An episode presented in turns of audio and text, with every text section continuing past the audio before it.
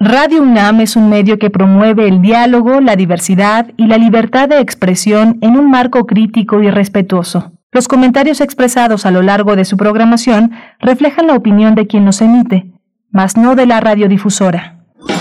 Radio UNAM presenta Primer Movimiento, El Mundo desde la Universidad.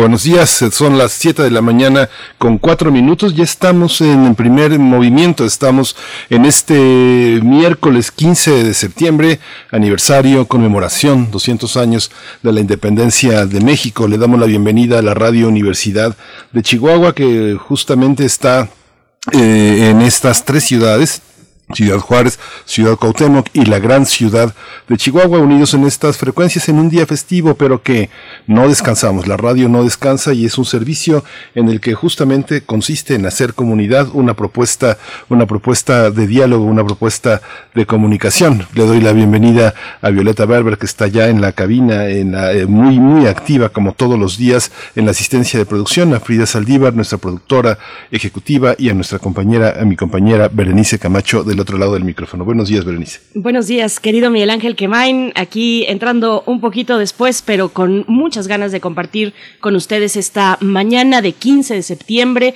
de 2021. Igualmente saludo a la Radio Universidad de Chihuahua, a nuestras compañeras en cabina. Y bueno, en esta mañana, en esta mañana de miércoles, que abriremos la programación con literatura, con literatura, propuestas nuevas desde libros UNAM. Hay dos nuevos cuadernos muy interesantes. Eh, tiene que ver con el primero de estos con la cátedra Infancia, Infancias y Adolescencias Libres y Diversas y también otro que se titula 8M21, bueno, referente al Día eh, de la Mujer, el Día de las Mujeres que se conmemoró con esta marcha, pues aún en medio de una pandemia, pues con una asistencia considerable de participantes, eh, de mujeres y personas diversas que estuvieron ahí, pues bueno, frente a este muro que rodeó la parte frontal al menos de Palacio Nacional, el 8M21, pues de eso, de eso van estos, estas dos nuevas publicaciones de libros UNAM. estaremos hablando con dos de sus colaboradoras, con la doctora Shivón Guerrero Manus,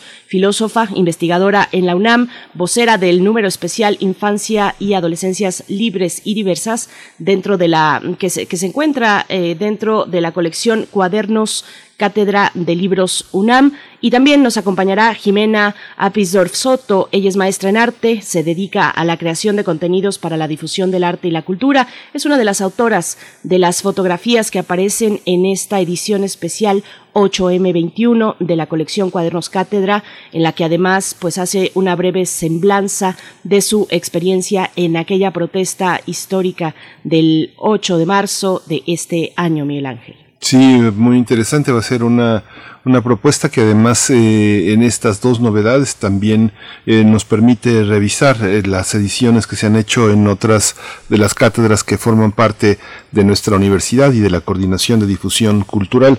Vamos a tener también la llegada, que era un pendiente, la llegada de Alfonso Durazo a la gobernatura de Sonora. Vamos a tratar el tema con Antonio García Viera. Él es director del Malpensado, medio digital dedicado a la investigación y forma parte de este recorrido que estamos haciendo por las tomas de posesión y cómo reciben los gobiernos. Hoy, hoy lo recibe Laida Sansores allá en Campeche. Todo, todo está también este, ritualizado en estas, en estas eh, llegadas, de, en este tránsito, en esta eh, eh, justamente quienes preparan el regreso son quienes se van, así que es muy interesante observarlo. Por supuesto, estos momentos eh, de transición, de eh, trasladar el poder, pues bueno, es parte de lo que estamos viendo luego de las elecciones intermedias que tuvieron lugar este año. Vamos a tener también las fonografías de bolsillo. Hoy es miércoles de fonografías. Estará Pavel Granados, director de la Fonoteca Nacional, hablándonos de las primeras grabaciones del mariachi en 1908. Vamos a tener también esta el golpe de Estado en Guinea, este país que ha enfrentado toda una conflictiva en la que la doctora Hilda Varela es una especialista, ella es doctora en ciencia política por la UNAM, es especialista en política contemporánea, historia política de África y es profesora investigadora en el Colegio de México, es además miembro del Sistema Nacional de Investigadores. La poesía de esta mañana en la voz y selección de Miguel Ángel Quemain, por ahí de las 9.05 de la mañana, poesía en este espacio. Vamos a tener también una revisión de lo que significa el testamento. Este mes de septiembre, desde hace muchos años, se considera el mes del testamento y vamos a tratarlo con el maestro Ponciano López Juárez. Él es presidente del Colegio de Notarios de la Ciudad de México, un puesto fundamental, una coordinación sumamente necesaria en esta, en esta capital. Y cerramos con el doctor Plinio Sosa en la sección dedicada a la química, el crisol de la química, para hablar de el carbonato de sodio y la resurrección de Osiris. Es la manera en la que lo titula, titula su, su participación de esta mañana el doctor Plinio Sosa, quien es académico de tiempo completo de la Facultad de Química, divulgador científico y colaborador aquí en Primer Movimiento, lo cual nos da mucho gusto porque cada, cada miércoles nos hace cerrar con broche de oro y con reflexiones que al parecer son inconexas, pero que están ahí presentes en las entregas de Plinio Sosa. No se lo pierdan Vamos de aquí y hasta las 10 de la mañana en este miércoles 15 de septiembre, pues donde ya todo se está listando para la ceremonia de la conmemoración de, esta gesta heroica independentista en nuestro país. Pues bueno, será interesante el transcurso de este día, el día de mañana también con el desfile eh, militar. Pues bueno, aquí, aquí, hasta aquí hemos llegado, afortunadamente, el 15 de septiembre, que, que pues ya, que ya está en estos preparativos. Vamos a invitarles a que se sumen a redes sociales, que nos envíen sus comentarios, como siempre, como cada mañana, arroba P Movimiento en Twitter y en Facebook, Primer Movimiento UNAM. Ahí estaremos atentos, atentas a sus comentarios, sus saludos y demás cuestiones. Vamos con nuestro corte informativo sobre COVID-19. COVID-19. Ante la pandemia, sigamos informados. Radio UNAM. La Secretaría de Salud informó que en las últimas 24 horas se registraron 1.046 nuevos decesos lamentables de funciones, por lo que el número de fallecimientos por la enfermedad de COVID-19 aumentó a 279.015.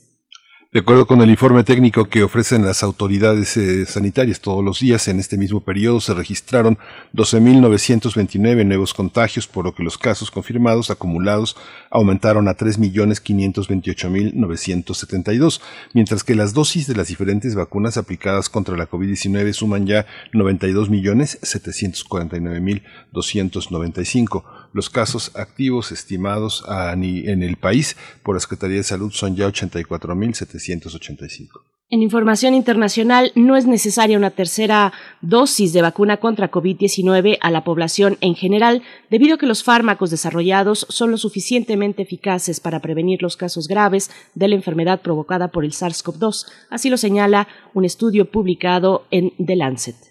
La investigación de los científicos, que incluye especialistas de la OMS, eh, concluye que incluso con la amenaza de la variante Delta, las dosis de refuerzo no son apropiadas en esta fase de la pandemia.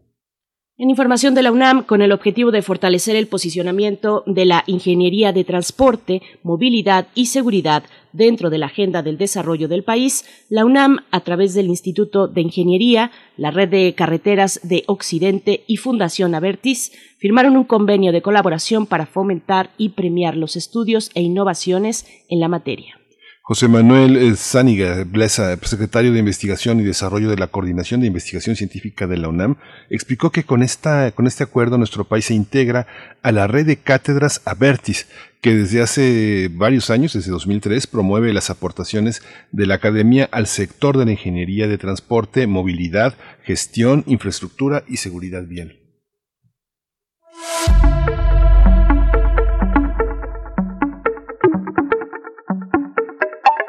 Recomendaciones culturales. Hasta el 19 de septiembre continúan las actividades virtuales del Festival Internacional de Teatro Universitario, el FITU de la UNAM.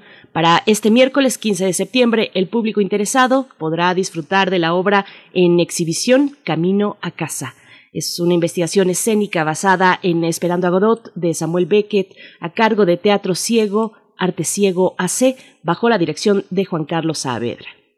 Vamos a tener una transmisión en vivo que va a estar disponible a las 8 de la noche a través de las páginas de YouTube y de Facebook de Teatro UNAM y puede asomarse, hay una, hay una, ya hay un patrimonio generado a partir de este Festival Internacional de Teatro Universitario, el FITU, que puede consultarse en la página de Teatro UNAM, en el canal de YouTube Teatro UNAM, así nada más, y en el Facebook que conserva varios de los conservatorios que se han realizado hasta el momento. Bien, pues todavía tenemos algunos días para disfrutar del FITU hasta el 19 de septiembre. En realidad, cuatro días. No se lo pierdan. Si tienen oportunidad, acérquense a esas vías de contacto de eh, Teatro UNAM. Vamos a ir con música, Miguel Ángel. Sí, vamos a escuchar Cardencheras Durangueñas. El tema es La Mujer Ladina. Por una mujer ladina perdí la tranquilidad. Ella me clavó una espina que no la puedo arrancar.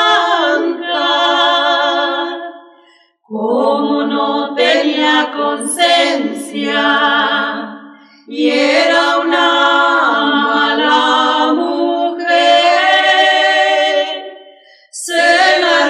con su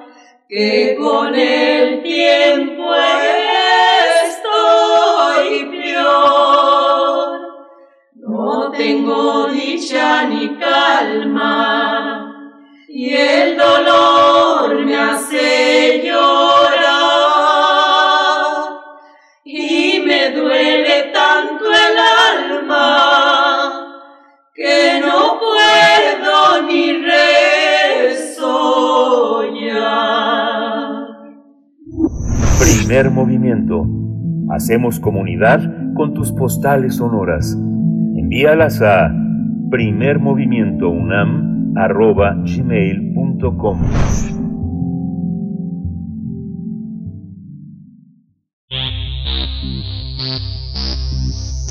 De festivales, ferias y más. Recomendaciones culturales. Dos nuevas ofertas eh, literarias nos presenta Libros UNAM como parte de la colección Cuadernos eh, Cátedras.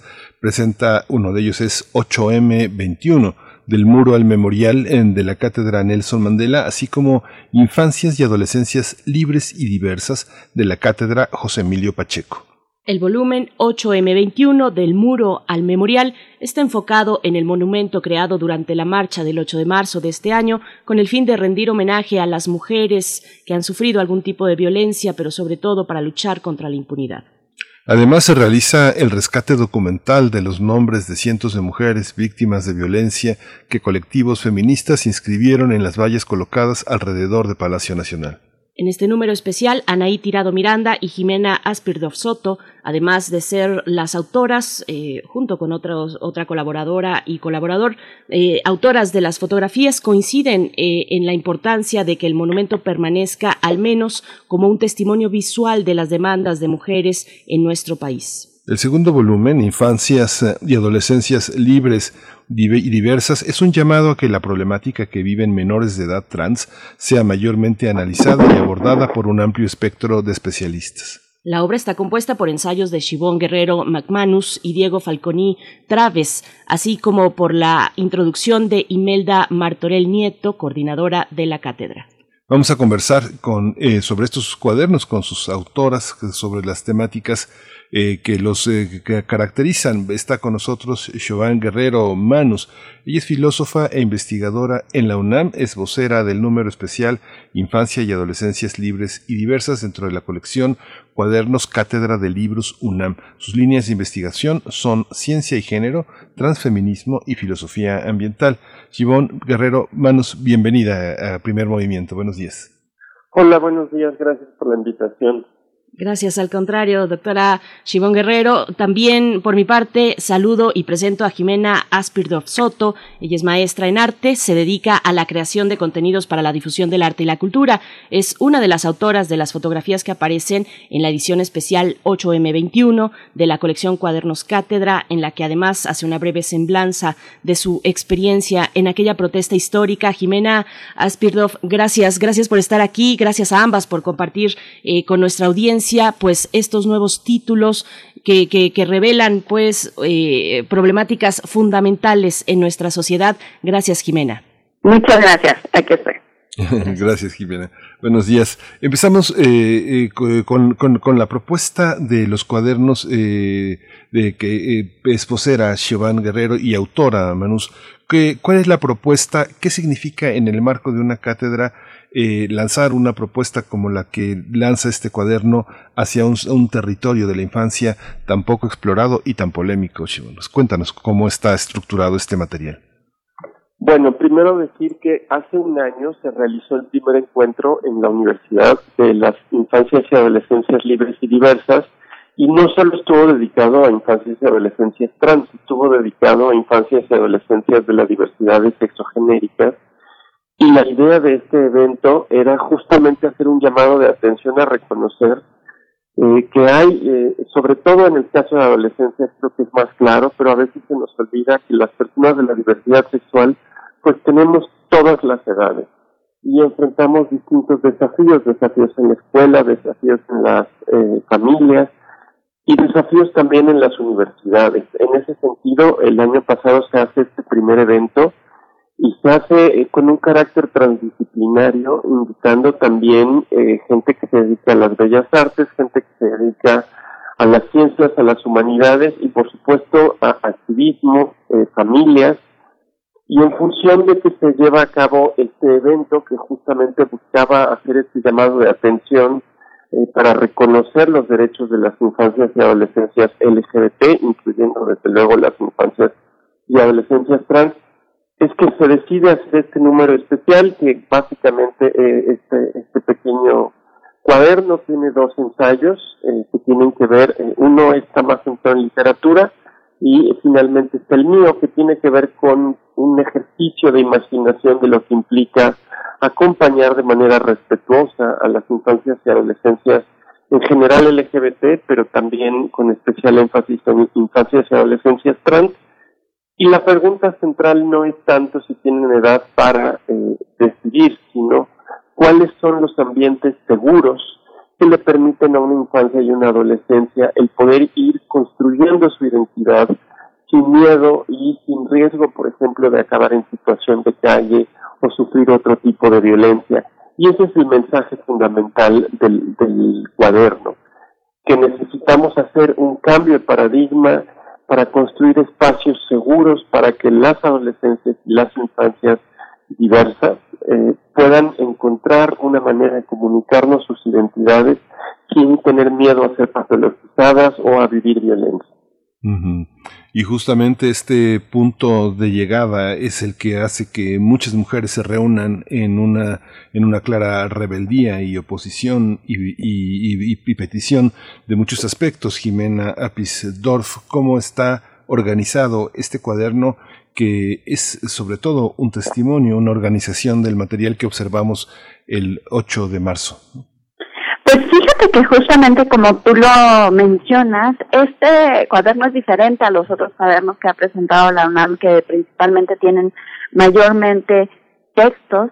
En este sentido es un recuerdo fotográfico de una cosa que sabíamos que hasta cierto grado iba a ser efímera. Cuando el gobierno federal decidió el 8 de marzo, eh, antes del 8 de marzo, de hecho fue el 5 de marzo, a poner esta enorme este, valla, muro, y como una especie de, de alto o una especie de no hablar, no dejar hablar a las feministas, el grupo de Antimonumenta, que fueron las primeras en escribir los primeros nombres de las víctimas de los feminicidios, dio carta a que se escribieran cerca de 1.500 nombres en esta valla. Entonces, en esta valla, que se convirtió en una valla de silencio, por decirlo de alguna manera, porque por un lado era la imposibilidad de tener un, diálogo o una comunicación, pero por el otro lado se volvió un homenaje y una ofrenda para todas estas mujeres que se han perdido y que tenemos que recordar que no nada más son un número, sino son una persona, es una familia la que pierde y es toda la sociedad. Entonces, la verdad es que creo que Anaí y yo estamos muy contentas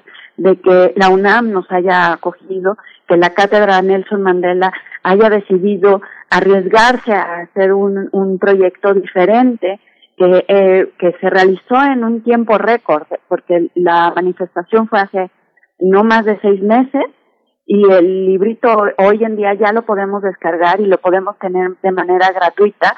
Y algo muy curioso que escuché en una conversación el día de ayer cuando hablaban del libro, decían que también es como una rebeldía hoy en día en la época digital ir a imprimirlo. Entonces es también la invitación a seguir siendo rebeldes y que las personas que lo bajen, que los invitamos a que los vayan a imprimir. Estos libros tienen precisamente, estos cuadernos tienen esa posibilidad, tienen ahí algunas marcas para, para poder imprimirlos, tienen esa libertad, ese acceso y bueno, es algo que, que por supuesto se valora, más hablando de, en general, pero de la comunidad universitaria que, que no necesariamente tiene todos los recursos disponibles para acceder a los materiales que se piden tanto en sus clases, pero en este caso también otros materiales que ofrece la UNAM a través de libros UNAM. Y, y bueno, continuando con con, esta conversación y este hilo, Shibón Guerrero, cuéntanos un poco sobre los resultados de aquel encuentro internacional Infancias y Adolescencias Libres y Diversas, los resultados, eh, los resultados en la agenda eh, especialmente, eh, cómo hemos avanzado y cuáles son las grandes demandas y las grandes deudas con estas infancias, estas adolescencias de la diversidad sexogenérica, Shibón. Bueno, pues desafortunadamente hemos avanzado eh, relativamente poco en este año, pero sí han habido avances importantes. Justamente eh, el mes pasado veíamos que la jefa de gobierno eh, sacaba un, un, eh, decreto que hace posible que por lo menos ahora en Ciudad de México las adolescencias trans puedan acceder a sus documentos de identidad a través de un procedimiento administrativo esto es algo que apenas hace un año que teníamos el, el primer evento de adolescencias e infancias libres y diversas, pues seguía sin ser tan claro si se iba a conseguir. En ese sentido, pues el primer gran logro aquí en Ciudad de México ha sido, ha sido esto, decir que por supuesto ya se consiguió algo parecido en el estado de Jalisco. Y con respecto a la universidad, creo que el, el gran logro que hay adentro de la universidad es el reconocimiento de que finalmente somos no solo una universidad, sino somos un bachillerato. Y en la medida en la que somos un bachillerato, tenemos también adolescentes, adolescentes de las diversidades sexogenéricas, a los que la UNAM tiene que comenzar a atender y en ese sentido decir, bueno, que sí se están dando ya los primeros pasos también dentro de nuestra universidad para acompañar a las adolescencias, sobre todo a nivel bachillerato, eh, y que sepan que eh, estamos en proceso de construir una universidad incluyente en todos los niveles. Y bueno, pues yo creo que eso es motivo de celebración.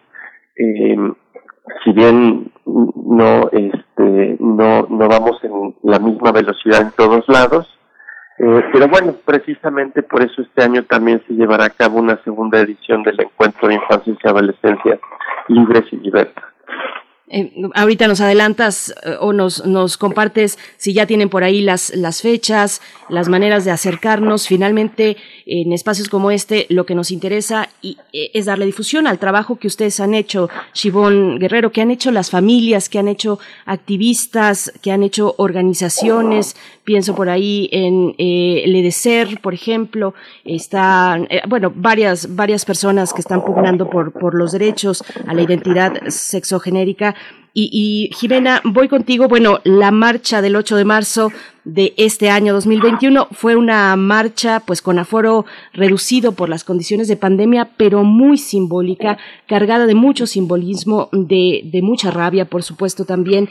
Cuéntanos acerca del trabajo fotográfico, de captar eh, con, eh, eh, en la imagen, pues el sentir los elementos, los símbolos de esa, de esa marcha, tu trabajo, por supuesto, y también el de Anaí Tirado, que, que ambas son las que realizan finalmente este, este cuaderno, Jimena.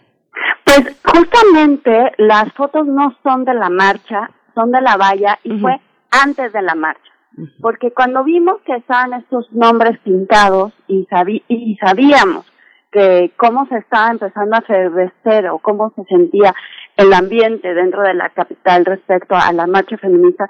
Sabíamos que la marcha del lunes que iba a ocurrir no iba a ser sencilla y que lo más seguro es de que esos nombres que se iban a escribir en esas vallas iban a desaparecer inmediatamente después de la marcha. Entonces, Anaí y yo, curiosamente, las dos estuvimos como al mismo tiempo el día domingo antes este, sacando un registro de estas de estos nombres, porque una cosa que nos llamó la atención a ambas fue que las fotos que estábamos viendo de la valla eran por un lado como muy grandes, eran fotos que trataban de abarcar la mayor cantidad de la valla, como para tratar de mostrar lo monumental que era. Pero por el otro lado, lo que sucede cuando vemos lo monumental es que se pierde lo personal. Y ambas teníamos como la preocupación de tener un registro personal para que se pudieran leer todos los nombres de esas personas. Entonces, las dos decidimos ir a tomar estas fotografías independientemente, nos conocimos a partir de este proyecto y después por una serie de pláticas que hemos tenido, nos dimos cuenta de que coincidimos en el tiempo y nos dimos cuenta también de que iba a desaparecer que era algo que no iba a quedarse y que se necesitaba hacer otra clase de registro diferente a la que normalmente se hace, principalmente en el fotoperiodismo de estas actividades. Entonces, otra vez agradecemos muchísimo a la UNAM que nos haya acogido, porque ninguna de las dos somos parte de la comunidad en ese sentido, y que nos hayan dejado que este, este archivo que las dos considerábamos como personal y que en efecto compartimos en redes sociales se queden plasmados en un objeto o en un, sí, como en un objeto más allá de nosotras mismas. Entonces, en ese sentido, es también darle un espacio a estos 1500 este, nombres, porque si ustedes ven, eh, los que tengan oportunidad de ver el cuadernillo, están nuestros testimonios, están las fotografías que tomamos en situ y después hay una lista donde están todos los nombres y todas las consignas que se pintaron. Y esto es como muy importante, porque aunque en las fotos en muchas ocasiones se alcanza a ver el nombre, también era como, como darle una importancia al escribir cada uno de estos nombres. Entonces, este cuaderno no nada más es un cuaderno, sino también es un libro de activaciones, en el sentido de que les invitamos a que lo lean, a que honren a estas personas, a que digan sus nombres, a que, como les decía, si quieren imprimirlo y quieren compartirlo en otras áreas estaría muy bien. Y también, o sea, entre más se, entre más se comparta, más exigimos. Ahí tenemos al, al perrito haciéndonos compañía. Por eso, pero es que no. no. Bueno. quiere, quiere, quiere honrarla. Sí, eh, vuelvo contigo, Cheval. Eh, hay una hay un aspecto que forma parte de la, de la propuesta. En la UNAM encuentra eco, pero este cuaderno, a dónde, hasta dónde se piensa que, que puede llegar. Hay congresos estatales, el Congreso, el Congreso Federal, eh, otras organizaciones. ¿Cómo entender una, una propuesta de este calado en una sociedad que tiene tantas aristas conservadoras y que la propuesta misma requiere, requiere de toda una infraestructura social para poder reconocerse? ¿A quién le pertenecen? ¿A quién le pertenecen las infancias? ¿A los padres o al Estado o quién a la escuela?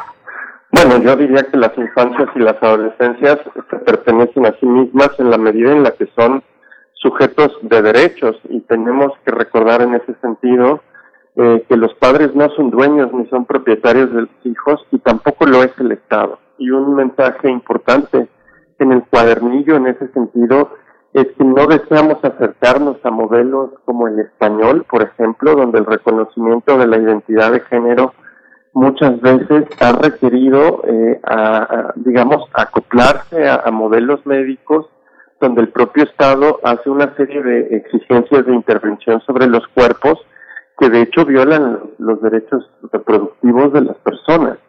Entonces México no tiene ningún interés eh, de acercarse a modelos eh, de ese tipo y tampoco tiene un interés de acercar a los menores de edad, a las personas menores de 18 años, a un modelo que los obligue a una intervención eh, que vulnere sus derechos reproductivos. El, el modelo no, no es este.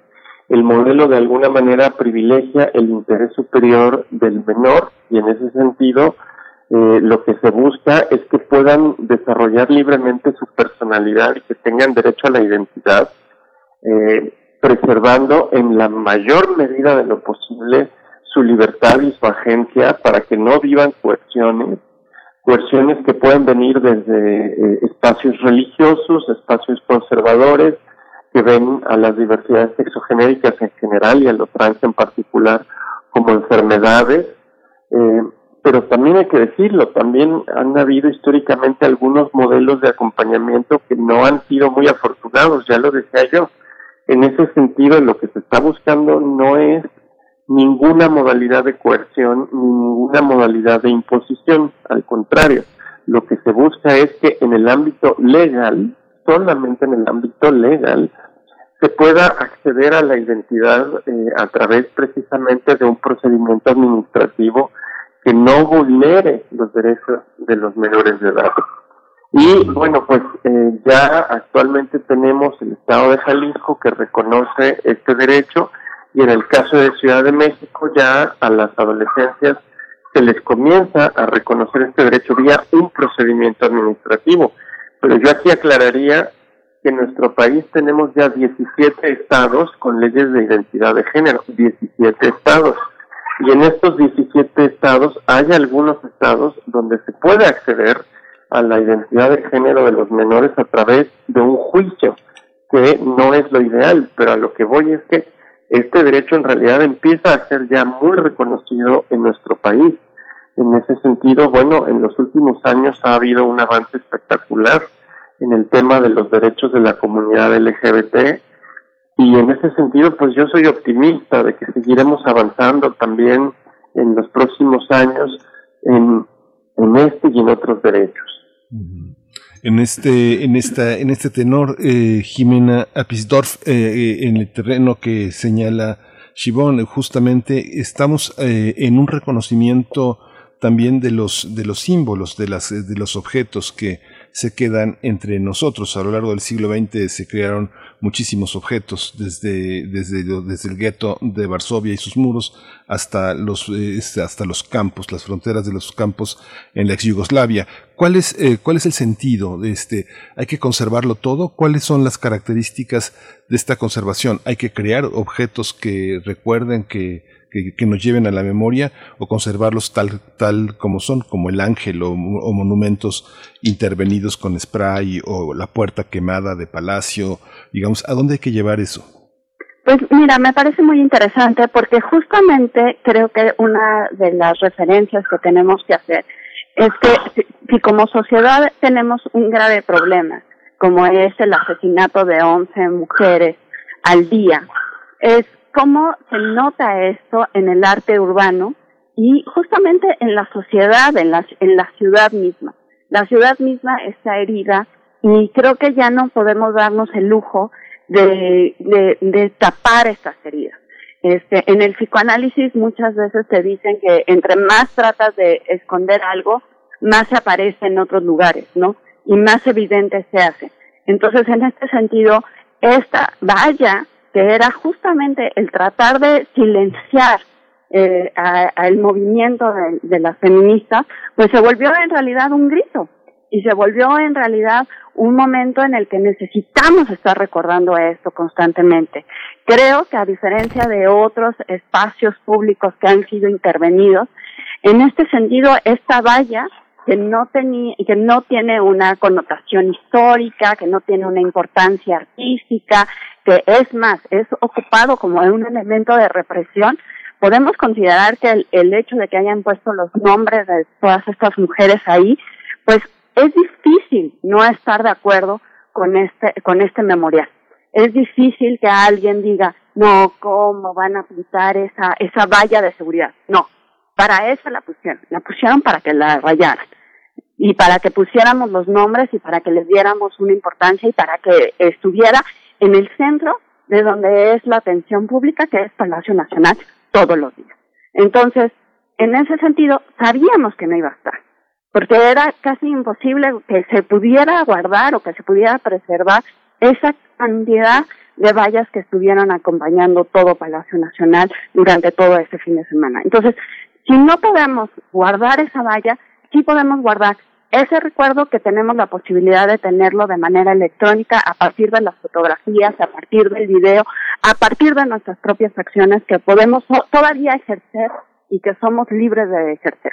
Entonces, en ese sentido es muy importante que sí, que haya un recuerdo y que haya un objeto que sea este detonador de estas conversaciones. En ese caso, ese cuadernillo creo que es muy pertinente todavía y va a seguir siendo pertinente en tanto sea detonador de conversación, en tanto sea detonador de denuncia que tanto se necesita para esta sociedad.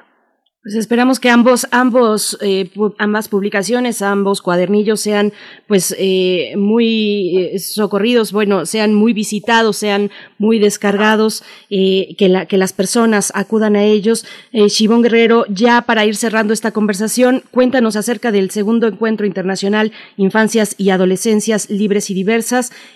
Cuéntanos las fechas, las temáticas, hacia dónde están apuntando, quiénes están participando en su organización Bueno, no te podría dar todavía tantos detalles. Eh, en principio yo volveré a participar con un taller y, si no me equivoco, será a finales de mes, pero todavía está el proceso de logística, así que desafortunadamente no te puedo compartir todavía con, con el detalle que yo quisiera, eh, tantos detalles, pero básicamente volveremos a tener un encuentro con un carácter transdisciplinario y con esta noción de transdisciplinario básicamente me refiero de nuevo a que vamos a tener personas que vienen de ciencias, personas que vienen de ciencias sociales, de humanidades, de artes y por supuesto personas eh, que básicamente se dedican al activismo en estos temas.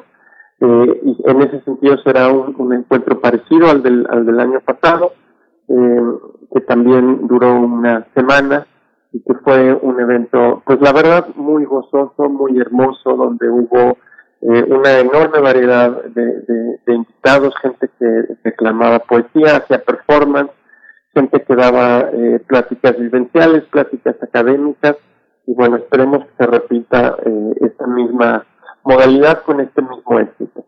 Bueno, Shivón, déjame entonces nada más reformular eh, para preguntarte cuáles son las organizaciones, los espacios que podemos ir eh, eh, pues buscando, indagando estos espacios de apoyo para quienes requieran ese cobijo. ¿Qué ha significado pues una, una puerta mm, hacia las familias que tal vez a veces no saben cómo eh, conducirse cuando tienen en casa a un chico, una chica, un chique con estas necesidades de expresar de manera diversa su identidad sexogenérica. Shibón, eh, más o menos, eh, ¿hacia dónde podríamos referirnos? Pues yo les recomendaría que se acercaran fundamentalmente a dos espacios. Una de ellas es la red de familias trans, que está constituida por fundamentalmente mamás y papás de infancias y adolescencias trans y que, bueno, básicamente ofrece un espacio de acompañamiento que es, la verdad, muy necesario, porque también los padres necesitan un acompañamiento en los retos que va a implicar vivir en una sociedad pues que no siempre es muy digamos eh, positiva y, respetuosa de las diversidades. Eh, y también desde luego recomendar la Asociación Civil eh, Infancias Transgénero que dirige Tania Morales y que ha sido sin duda eh, la que más ha impulsado los, los cambios legislativos, pero también un cambio cultural que empezamos a notar ya en algunas escuelas, en algunos espacios, eh, donde por primera vez empezamos a ver eh, escuelas que de hecho acomodan a las infancias y a las adolescencias trans y, y, toman un enfoque proactivo en reconocimiento de los derechos de, de las infancias y adolescencias trans. Por supuesto. Muchas gracias, Shibón Guerrero. Eh, Jimena Apisdorf, por último, ¿dónde podemos encontrarte eh, en redes sociales, seguir tu trabajo como creadora de contenido pues enfocado al, al arte y a la cultura? Apisdorf, tanto en Twitter como en Instagram. A ver, ¿nos repites un poquito porque nos fuiste en el sonido? Arroba Jimena Apisdorf, tanto en Instagram como en Twitter. Perfecto, pues ahí están las pistas. Muchas gracias a ambas. Gracias Jimena Apisdorf Soto, maestra en arte. Eh, también, por supuesto, doctora Shivon Guerrero, por, por, esta conversación, pues ahí están en libre descarga, cuadernoscátedras.unam.mx, pueden encontrar ambos materiales. Muchas gracias. Gracias a ustedes. Gracias, gracias por esta mañana. Vamos a ir, vamos a ir con, con, música. Vamos a escuchar parte de un proyecto de un jazz en las eh, montañas que forma parte de una serie de indagaciones que ha explorado la poeta Yasnaya Aguilar. Se llama eh, este, esta, esta, este conjunto que propone se llama Kumantukshupe y la pieza se llama Sunta Kikin.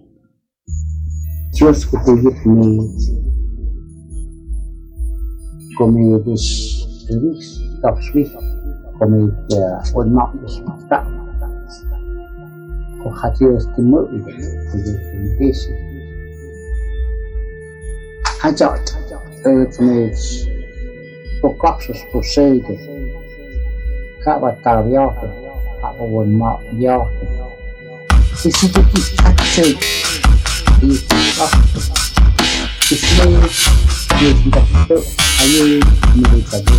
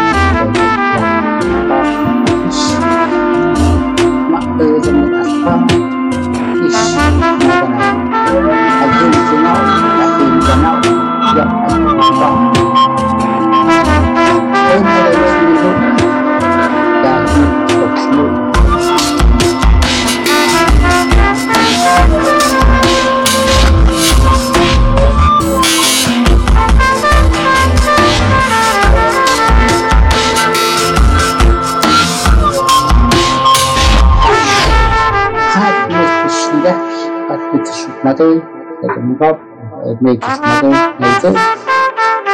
This is Fibonacci. Further, an aspect of the shout, sound, is Mama Queen, Baiti, and Jacker, and Jacker. The shout of them is the Asma Hawaii. We put it in, or put it in the rest, and we put it in some power to just be good, Baiti, just Mother Queen.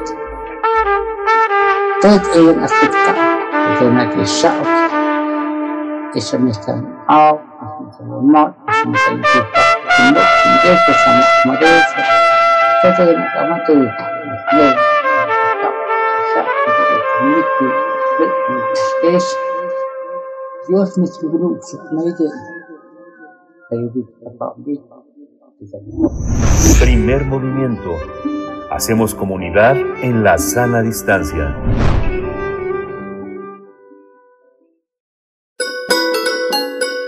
Fonografías de bolsillo. Las primeras grabaciones del mariachi en el año 1908 es el tema de esta mañana en las fonografías de bolsillo y ya estamos en compañía de Pavel Granados, director de la Fonoteca Nacional, escritor, colaborador y amigo de Primer Movimiento. Pavel, ¿cómo estás? Buenos días. Bien, Bede, ¿cómo están ustedes? Bien, Pavel, gracias, buenos días. ¿Qué nos cuentas del mariachi? Pues eh, gracias, este Miguel Ángel.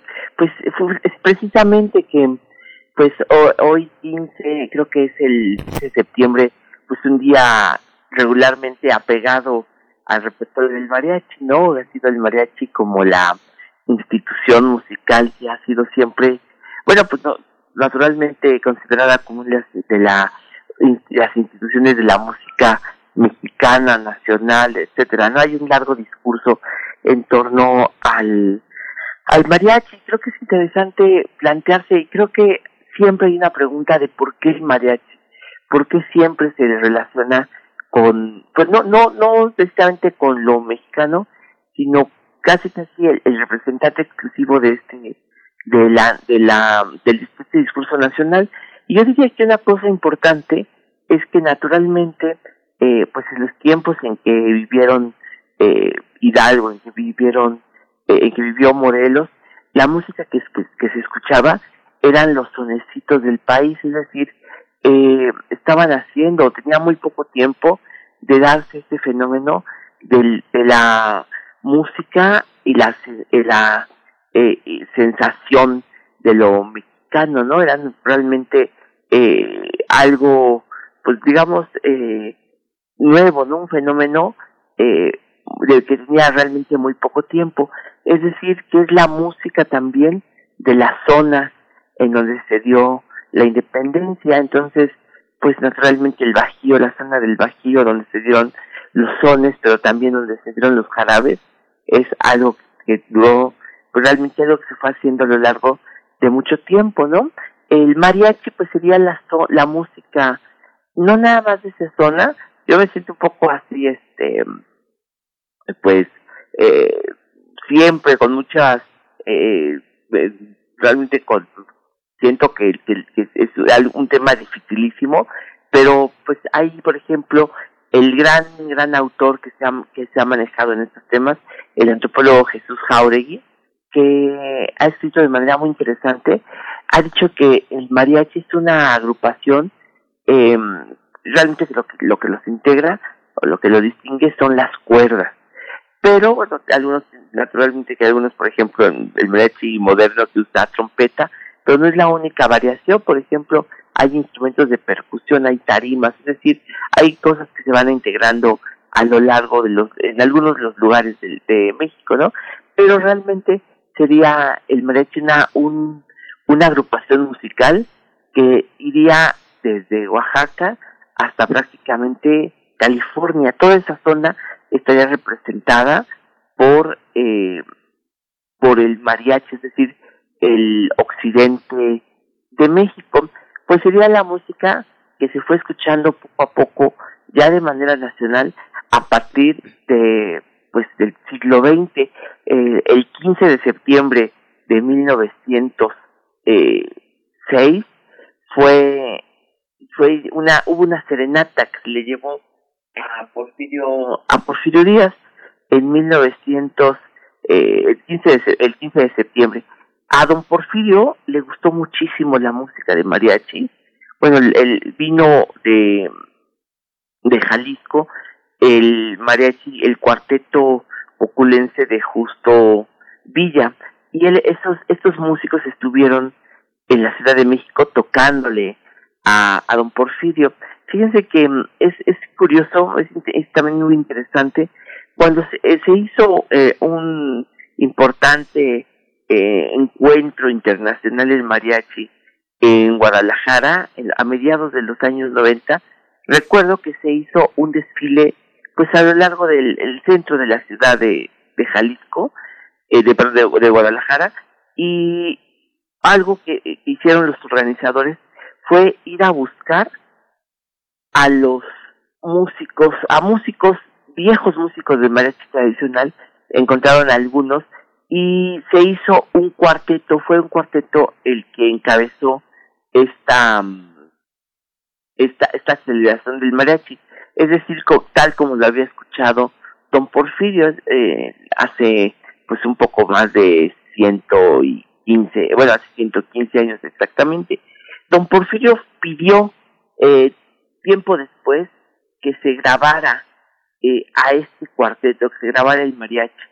Y fue finalmente en 1908 que se hicieron estas grabaciones aquí en la Ciudad de México. Hubo algunas eh, plantas grabadoras aquí en México y entonces, y se grabaron varios sones eh, de mariachi.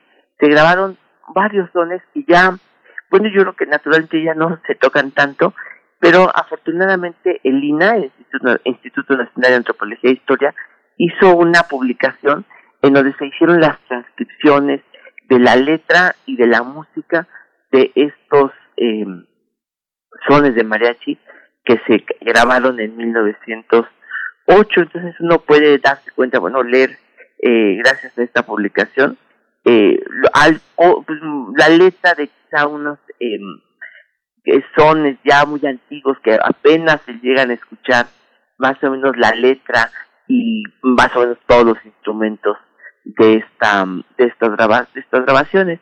Entonces pues se grabaron en 1908 cosas como el frijolito la malagueña en fin se hicieron varias grabaciones y se empezó a escuchar esta música de mariachi en la Ciudad de México.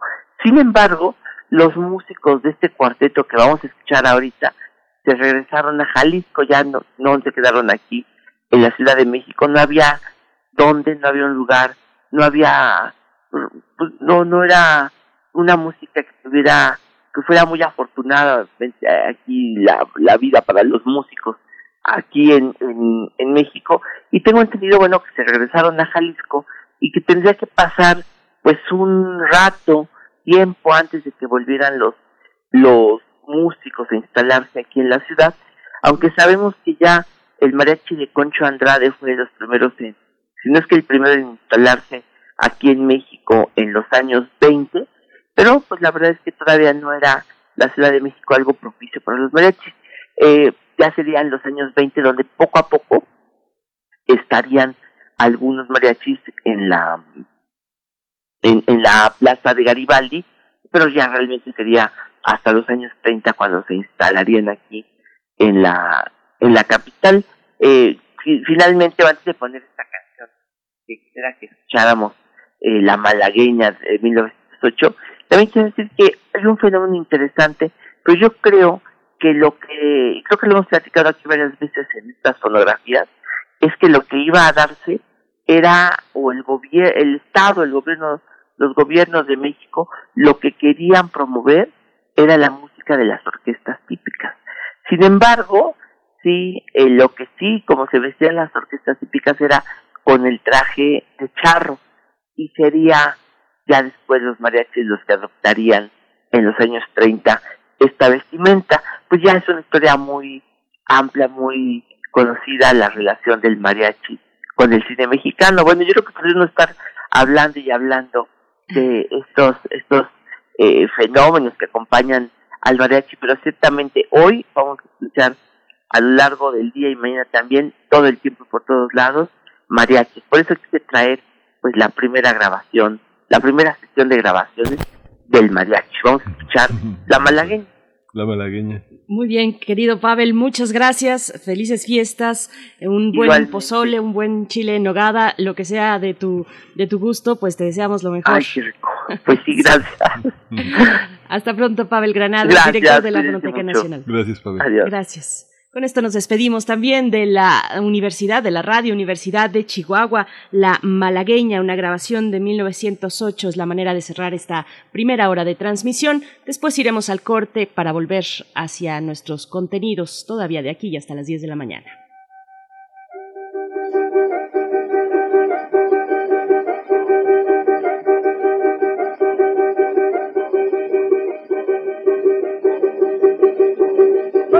Capullo de la mar, soy capullo de la mar, soy capullo de la mar, que me mantengo en la peña, que me mantengo en la peña.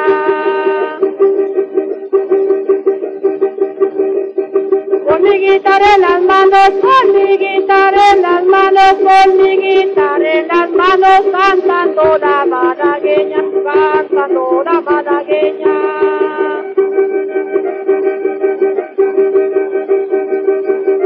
Cuando me desembarqué, cuando me desembarqué, cuando me desembarqué, me dio la agua la rodilla, me dio la agua la rodilla. Solo por venirte a ver, solo por venirte a ver, solo por venirte a ver, malagueña de mi vida, malagueña de mi vida.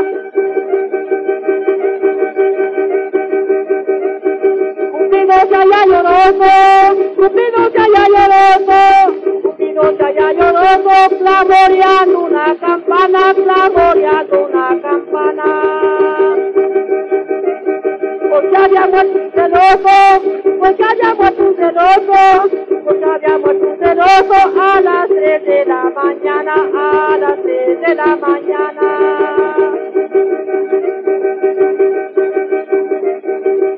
levanto de mañana, me levanto de mañana, me levanto de mañana por ver si me veía contigo, por ver si me veía contigo.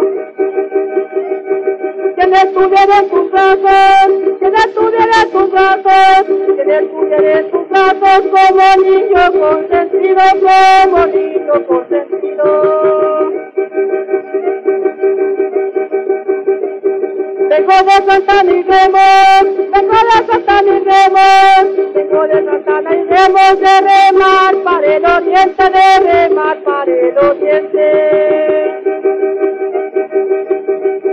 El más amigo es traidor, el más amigo es traidor, el más amigo es traidor, el más verdadero miente, el más verdadero miente.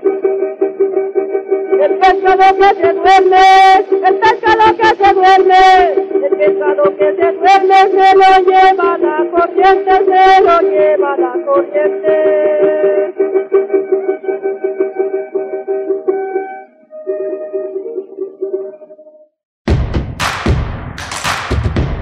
Síguenos en redes sociales. Encuéntranos en Facebook como Primer Movimiento y en Twitter como arroba PMovimiento. Hagamos comunidad.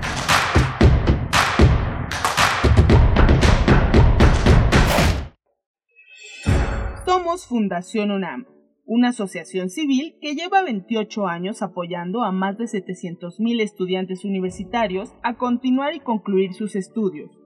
Hoy, tú puedes apoyarlos a cumplir sus metas. Entra en www.fundacionunam.org.mx diagonal asociate y cambia su futuro. Asociate y dona a Fundación UNAM. Mi hijo tiene hambre de gloria. Es deportista. Mi hija tiene hambre de crecer. Es artista. Mi hijo tiene hambre de aprender.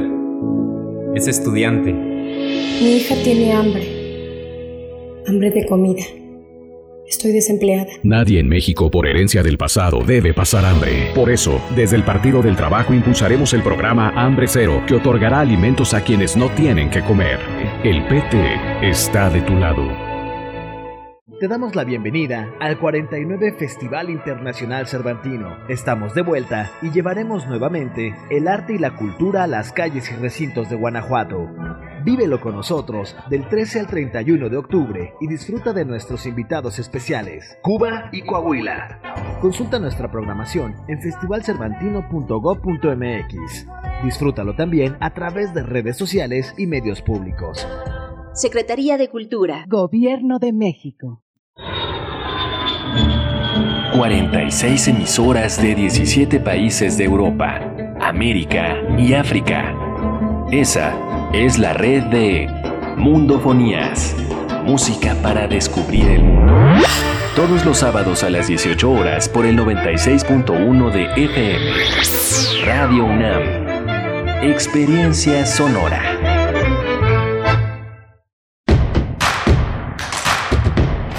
Encuentra la música de primer movimiento día a día en el Spotify de Radio UNAM y agréganos a tus favoritos.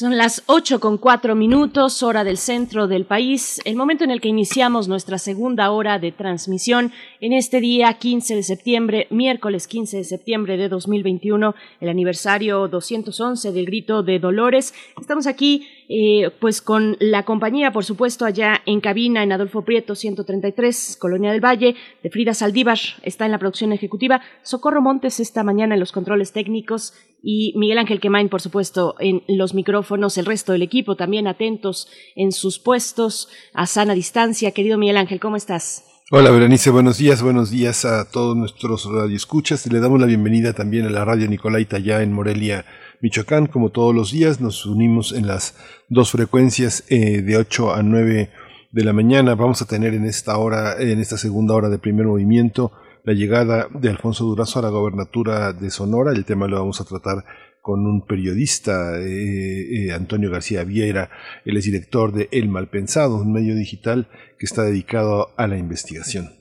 Para nuestra nota internacional hablaremos de el golpe de Estado en Guinea con la doctora Hilda Varela, doctora en, ciencias, en ciencia política por la UNAM, especialista en política contemporánea e historia política de África, es profesora investigadora del Colegio de México y miembro del Sistema Nacional de Investigadores. Bueno, luego de, este, de estas imágenes que han recorrido al mundo también eh, en, el caso pues de Guinea de este golpe de estado vamos a ver los detalles los antecedentes con, con este tejido fino que hace la doctora Hilda Varela para nuestra nota internacional, Miguel Ángel. Sí, vamos a tener, hay que, hay que comentarles que esta semana es una semana muy importante para México en, el, en términos de los defensoras y defensores de las audiencias. En el marco de la Semana por la Paz en Colombia y el día C de la Facultad de Comunicación Social de la Universidad Pontificia Bolivariana se em, empieza hoy en un ratito las, eh, este encuentro, el, el, sexto Congreso Latinoamericano de la Organización Interamericana de Defensoras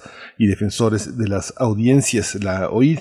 Hay muchos amigos, muchos colaboradores, muchos colegas que están, que están allá en este Congreso Latinoamericano. Justamente se, ya se abrió, ya se inauguró por, la, por parte del director de la Facultad de Comunicación Social de la Universidad Bolivariana. Esta, hay una conferencia eh, sobre los casos de Colombia, sobre, eh, en, en realidad, sobre la regulación en América Latina. Están varios colegas mexicanos, el director de Radio Educación, eh, eh, Gabriel Sosa Plata, está Beatriz Solís Lerere, que van a darle un enorme reconocimiento por su legado en favor de los derechos de las audiencias. Así que es eh, importante seguir Toda esta transmisión va a ser muy interesante, se van a conservar, van a estar eh, al alcance en la, en la página permanente de la Asociación Mexicana de, de, Defensorías de las Audiencias y la Defensoría del Público de Argentina y también en la página justamente de la universidad que le da que le da este que es la que es la sede la Facultad de Comunicación de la Universidad Pontificia Bolivariana. Ahí búsquelo va a ser va, vienen vienen, participan los más, los más eh, importantes pensadores sobre este tema allá en Colombia. Por supuesto, pues bueno, ahí está esta invitación muy, muy interesante, muy importante que nos compartes esta mañana. Y bueno, solamente antes de irnos ya con nuestra nota nacional, decir que eh, pues sobre el festejo del grito de independencia, del grito de Dolores, pues será como, como ya hemos venido también compartiendo, eh, eh, será desde casa, se podrá ver desde casa, eh, eh permanecerá en, la plancha del Zócalo esta réplica del Templo Mayor. Es un, es un mes importante y así lo ha destacado el presidente de la República, pues son 700 años de la fundación de la Ciudad México Tenochtitlan, 500 de su caída, 200 años del México como nación independiente, pero bueno, se llevará todavía por cuestiones de la pandemia con estas restricciones a grandes manifestaciones de público invitado. No, será un evento masivo en la plancha del Zócalo, así es que bueno, vaya tomando en consideración para su festejo de esta noche, si es que acostumbra, si es que desea en este año, en esta conmemoración de los eh, 211 años del grito de Dolores Miguel Ángel. Y pues bueno, nos vamos a ir con ya con nuestra nota nacional. Vamos. Primer movimiento. Hacemos comunidad con tus postales sonoras. Envíalas a primermovimientounam.gmail.com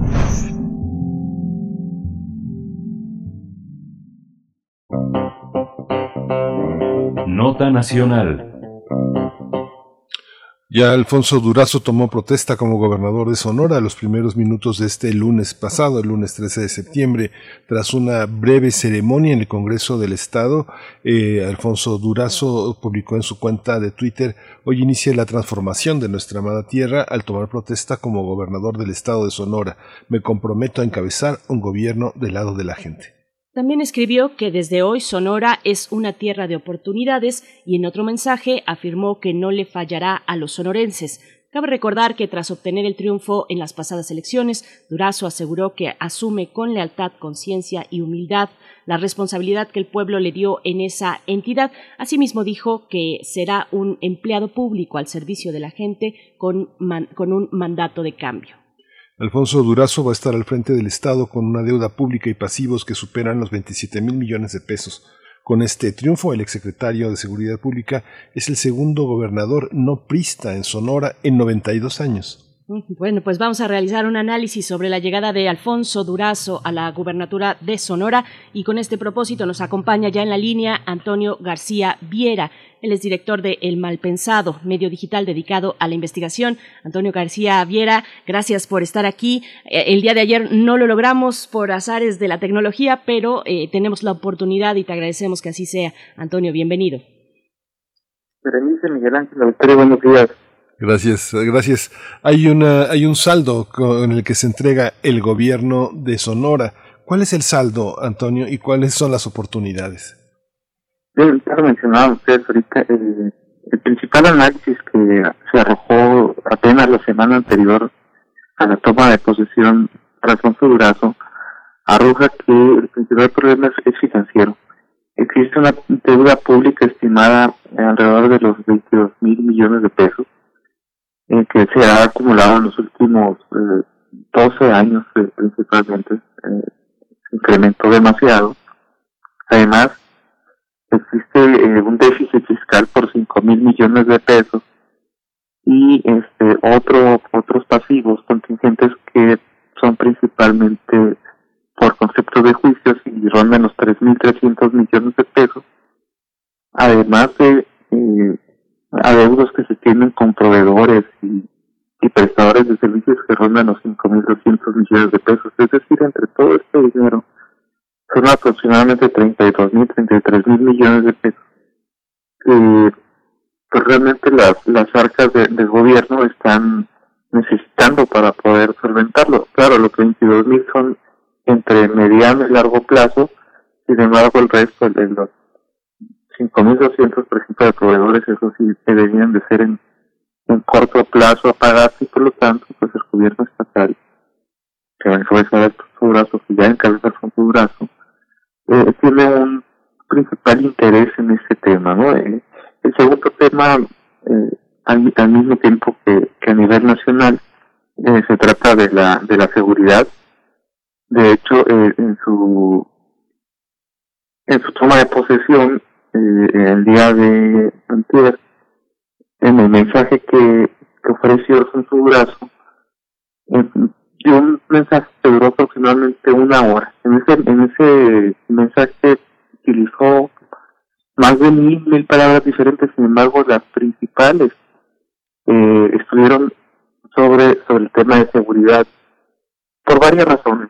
Estaban acá en Sonora, estuvieron como invitados especiales el general Crescencio Sandoval, por ejemplo, es vino como representante del presidente de la República, el secretario de la Agencia Nacional. También estuvo el almirante Rafael Ojeda, secretario de Marina, y el general Luis Rodríguez Mucho, comandante de la Guardia Nacional. Todos estuvieron en la primera reunión que encabezó Alfonso Brazo como gobernador, que fue la instalación de la mesa de seguridad, eh, que por cierto va a tener eh, como titular a la eh, exalcaldesa de Hermosillo, María Dolores del Río Sánchez, quien en su momento fue titular del Instituto Nacional de la para la educación de los adultos. Eh, Es la primera vez que, que la, que la alcaldesa de Hermosillo ocupa un cargo similar. Eh, sin embargo, ha manifestado el gobernador que le tiene confianza para que pueda entrar a este, a este tema. Estos dos son los principales este, temas, más otros que, que, tienen, eh, que están relacionados, eh, según el gobernador, con darle cobertura a los, a los pobres, ¿no? Eh, ese mensaje también, digamos que fue muy re- reiterativo desde el inicio de la campaña el 5 de marzo, y estuvo en, en los recorridos que hizo por todo el estado, eh, mantuvo una frase que decía, ya les toca a los que nunca les ha tocado, ¿no? Refiriéndose a estos sectores eh, más olvidados de la, de la sociedad sonorense. Y bueno, además de la, del tema de, de la seguridad pública, se encontró también con este, la necesidad de incrementar la cantidad de elementos. Que el, el gobernador calcula que en este momento hay 2.000 eh, elementos de la policía estatal y espera, esperará que en los seis años de su gobierno se incremente al menos a, a 4.000, aunque dicen que la cifra ideal deberían de ser de 6.000. Eh, están buscando, estarán buscando que al menos llegue a los 4.000 y también este hacer una reconversión de la Policía Estatal de Seguridad Pública a una Guardia Estatal. Esos son este, los principales temas que se estarán abordando, más otros que estarán relacionados eh, con infraestructura. Eh, se está hablando de la expansión del puerto de Guaymas para que este, se convierta en, un puerto también de, de, salida y de llegada como el puerto de Manzanillo. Es decir, entre Manzanillo y el, el resto del, del Pacífico hacia el norte no existe argumento durazo un puerto que permita este, llegar con, con carga internacional y que eso estaría ayudando mucho al puerto de Guaymas. Eh, estaba buscando también la, la construcción de una carretera que conecte a Sonora con Chihuahua de, de una forma más directa. Eh, existe una está prácticamente en la parte norte de, del estado y estamos buscando una que salgamos del puerto de Guaymas se encuentra geográficamente a la mitad de, de, la costa y que desde el puerto de Guaymas este, recorra hasta la frontera con, con Chihuahua, además de una planta eh, solar como gran generadora de energía en Puerto Peñasco, el desarrollo de cajas en materia aeroportuaria y este, unos eh, programas de becas que estará anunciando próximamente, dijo el gobernador.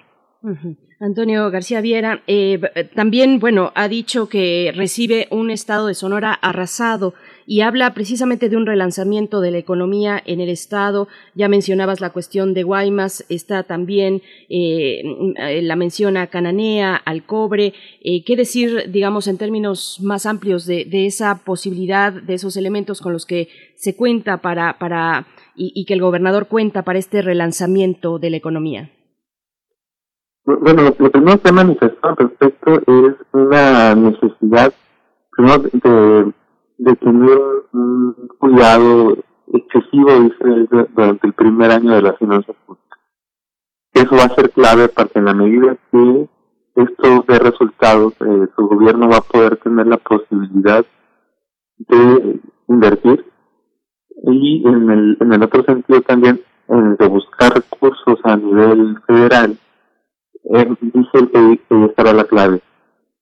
En, en, el, en el anuncio que ha hecho de su gabinete, ha tenido la eh, la posibilidad de, de tener eh, acá en, en Sonora como, como secretarios eh, al menos a, tres personajes que fueron eh, diputados federales en, en la en el periodo anterior y que ganaron elecciones ese mismo año. Estamos hablando de Wendy Briceño Zuluaga, que va a estar como directora, de, eh, perdón, como secretaria de Desarrollo Social. También de Heriberto Aguilar Castillo, que va a ser el secretario de Infraestructura y Desarrollo Urbano, es decir, la, la principal entidad que se encarga de, este tipo de, de, obras que permiten mucho relanzamiento económico y de la Lorena Valle San Pedro que va a estar en el sistema eh, estatal.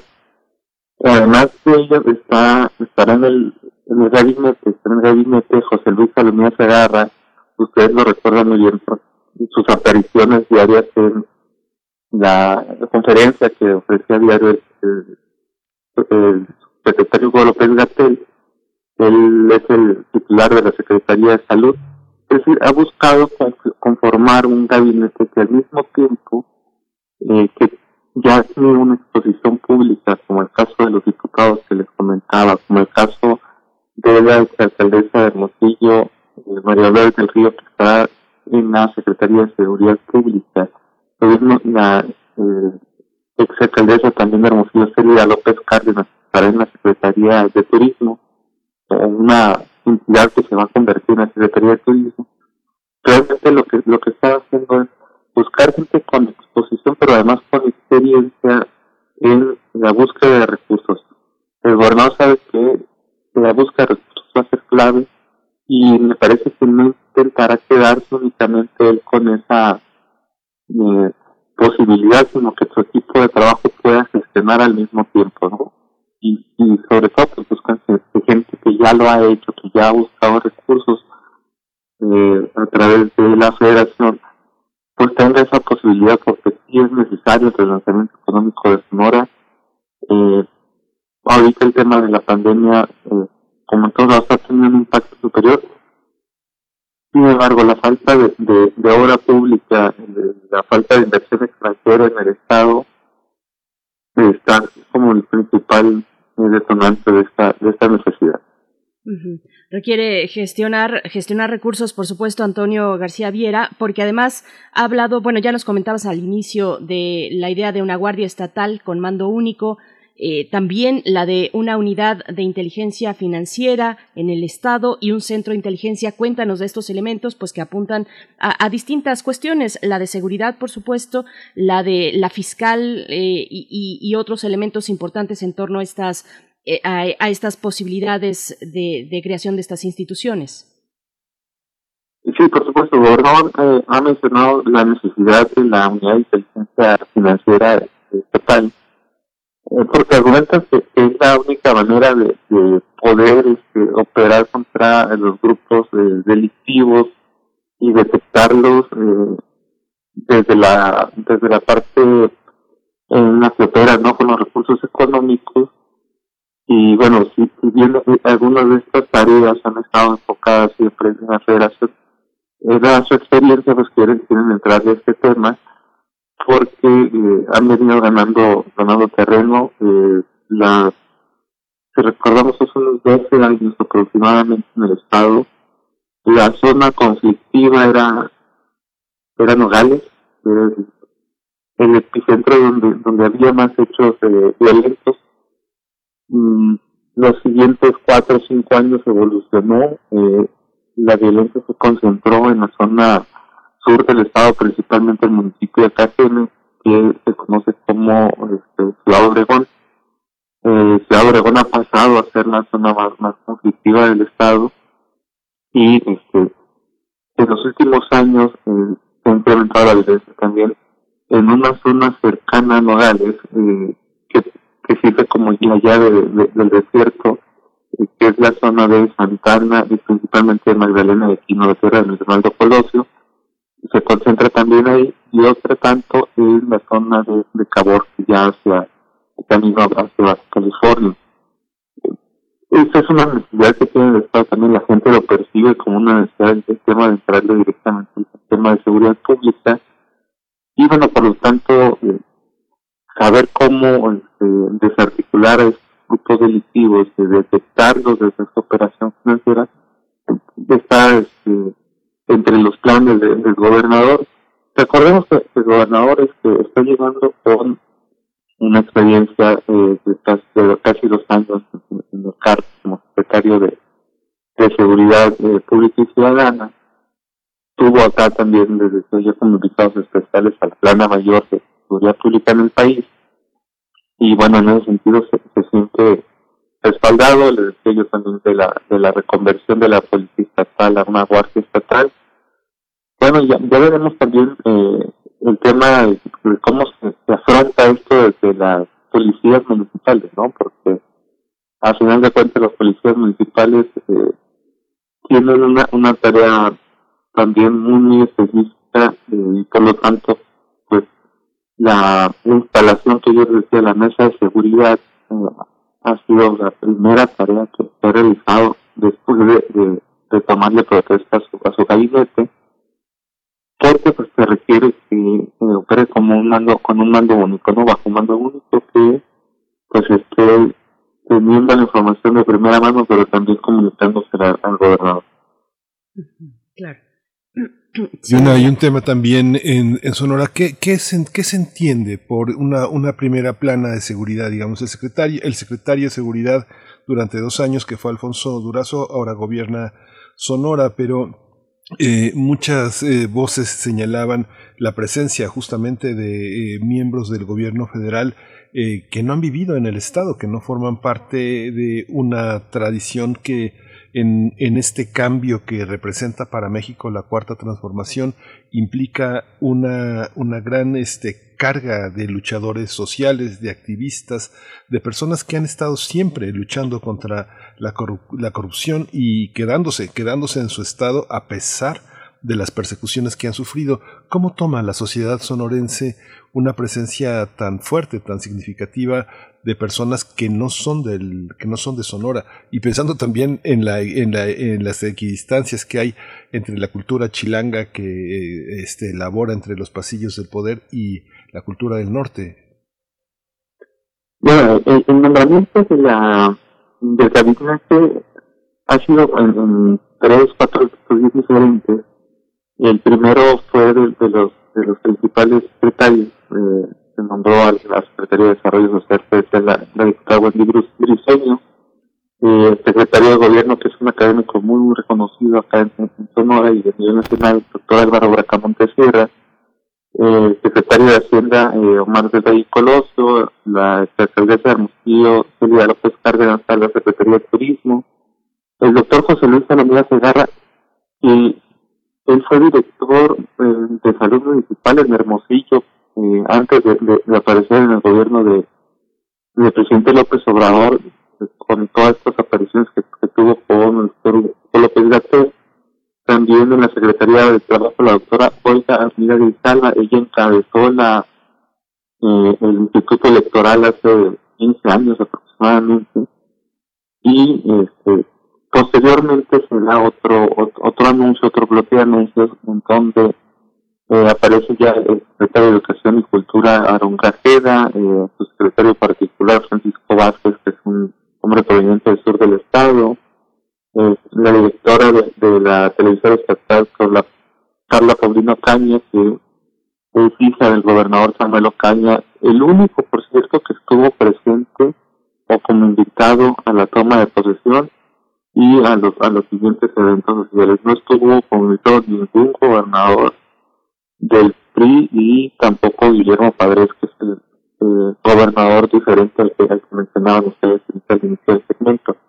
Entonces, eh, también el, el beisbolista Erubiel Durazo, va a ser el titular de la Comisión del Deporte, la medallista olímpica, paralímpica Rebeca Valenzuela, en el Instituto Sonorense de la Juventud, los primeros bloques los estuvo componiendo por gente local con cierta trayectoria ya ellos hizo una, una, serie de anuncios que tienen que ver con este, invitar a, gente que estuvo en su campaña, con gente que le estuvo ayudando a, hacer algunas cosas.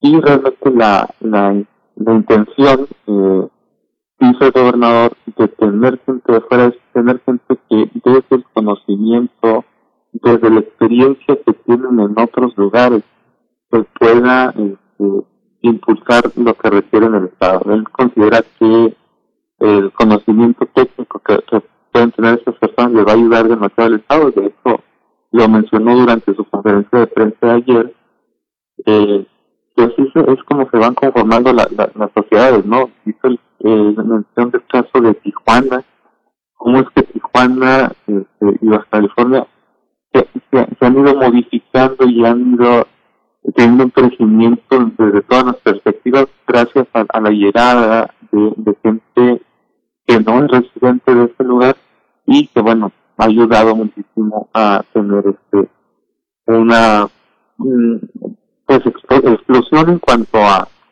a cuestiones que que muchas veces dicen no se no se tienen dentro eh, él considera que este balance pues va a ser va a ser muy suficiente para este tener un, gabinete equilibrado. Antonio García, bueno, eso también nos lleva a pensar en la dimensión fronteriza del estado de Sonora, que ha expresado el, pues ya hoy gobernador, eh, en, esos términos, esta cuestión fronteriza y transfronteriza también la relación con Arizona. Ahí podemos pensar en términos económicos, pero no solamente, también sociales, incluso territoriales si, pensamos, por ejemplo, en la deuda con el pueblo yaqui, que es un pueblo transfronterizo, cuéntanos un poco de esa dimensión social, territorial, económica, al ser un Estado eh, que cruza frontera con los Estados Unidos. Sí, la, la relación eh, que, se ha tenido de manera histórica es, con, el, con el Estado de, Arizona. Eh, prácticamente cada año hay reuniones bilaterales en las que en ocasiones también eh, se suman representantes del, estado de Texas y en algunas otras ocasiones también de, California. Eh, y bueno, eh, el gobernador en este sentido ha expresado la, necesidad de que los intercambios comerciales se, sigan dando. Primero quieren ir más allá, quieren ir a un crecimiento, por ejemplo, en los intercambios académicos, que más estudiantes sonorenses puedan salir del estado y este, estar del otro lado de la frontera para tener una educación eh, que les permita este, tener otras perspectivas, ¿no? Y bueno, en, temas este, económicos, la, por ejemplo, la derrama que dejan los sonorenses en ciudades como Tucson y eh, es prácticamente impresionante. Son eh, prácticamente el comercio local, la Cámara de Comercio Local de Tucson reconoce que Sonora es el principal motor de movimiento en esta ciudad. Los sonorenses van, ahorita no tengo la, cifra a, la mano, pero dejan billones de dólares, incluso más de lo que se gasta en la propia este, ciudad de Nogales y quizás en Hermosillo también en, términos eh, de compras de, mercancía, ¿no? Eh, buscarán quizás este, reconvertir eso porque eh, el gobernador está consciente de, que es necesaria una este un flujo local de, de este recurso que ahorita pues se ha quedado en Sonora por el tema del cierre de la frontera y bueno ya en otros términos eh, mencionaban ustedes ahorita la, la situación del, del pueblo yaqui. Eh, eh, el pueblo yaqui desafortunadamente eh, ha sido rehén de los, de los grupos políticos que, que llegan a, a, gobernar este estado. Recordemos hace ocho años, nueve años, cuando inició eh, la lucha por los derechos del agua, el acueducto independencia, la acueducto independencia este, está alimentado eh, por una presa que al mismo tiempo eh, deja agua a todas las comunidades este, yaquis y el acueducto de este, está trayendo agua a hermosillo. A partir de, ahí, este, que fue el diseño de Guillermo Padre, estamos hablando de 2012, 11, 12, 13, eh, comenzó un movimiento eh, de yaquis eh, que estaban defendiendo su derecho al agua no que no se tocara esa agua, finalmente este, presionados por muchos grupos de, de, de y ajenos de Ciudad eh, grupos identificados también con el PRI, pues, lograron tener ciertos acuerdos ahí entre el gobierno y los yaquis. Eh, posteriormente se da un conflicto por eh, un gasoducto, esto ya estamos hablando ahora en la administración de, de Claudia Pavlovich, han defendido muchísimo este, territorio y ahorita el principal tema eh, de discusión que se tiene con respecto a este, y ustedes lo han conocido, eh, pues es la, la desaparición del líder. Hace dos, tres meses se dio eh, la, la muerte, el asesinato de, de Tomás Rojo, que fue uno de los líderes del movimiento eh, sobre el agua, y, bueno, también de muchos temas ambientales ¿no? y, sociales. Y ahí, en este momento, están desaparecidos un grupo de, de, de siete integrantes de una vez, y nosotros todos eh, personajes de fuera, pero muy cercanos a ellos, y están exigiendo pues, que, se les encuentre. El, gobernador lo que ha expresado es que eh, es necesario eh, tomar en cuenta a, pueblos yaqui, pero también a, a los demás etnios sonorenses. este, y bueno, e- es un tema, la verdad, algo, algo este, complejo porque al parecer no va a ser de las prioridades, sin embargo es una de las tareas eh, que se va a atender también. Ujú. Antonio, hay una, una última pregunta. Eh, ¿Cómo se acompañará el nuevo gobierno con la agenda legislativa? ¿Qué es lo primero que hay que transformar para poder trabajar? Bueno, gracias. Este, la, el Congreso del Estado eh, está conformado por una mayoría de, de Morena.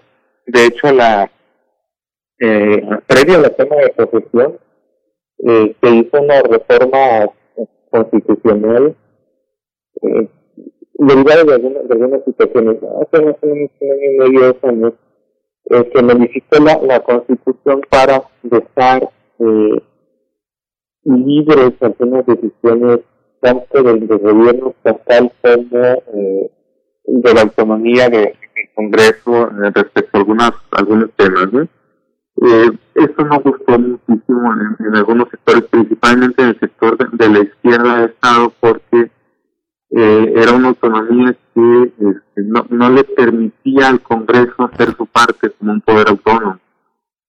Ahora que este, regresa, eh, digamos, esta, esta mayoría de izquierda, perdón, que llega esta mayoría de izquierda al Congreso, eh, prácticamente se terminaban de armar las comisiones al interior de- del Poder Legislativo, eh, cuando en la primera y la segunda sesión eh, ordinaria ya en donde se empezaron a discutir temas, prácticamente hubo un cambio a cómo se, se estaba operando anteriormente eh, e- esta situación. Y bueno, eso le, le abre la, la puerta eh, al gobierno, ¿no? A- a- en general, para que exista un equilibrio de, de poderes. Sin embargo, pues sabemos que este, al, que al mismo tiempo, cómo va este, a tener el apoyo de, de, de prácticamente el 40% de alcaldes, en el caso del Congreso, pues también se va a tener eh, prácticamente el, apoyo, eh, está repitiendo eh, la, la líder de la bancada, Ernestina Castro, ella ya estuvo durante los tres años eh, anteriores, eh, ahora están fortalecidos porque pues está en alianza con, con el PP, se ha unido una diputada del partido Encuentro Solidario, este, incluso en, la primera votación de pesos que les mencionaba, eh, los diputados priistas votaron a favor también cuando en su momento hace dos años defendieron todo lo que se hizo este por parte de, de, su propia bancada y es decir, va a haber muchos cambios también al interior, no solamente en, en la parte legislativa,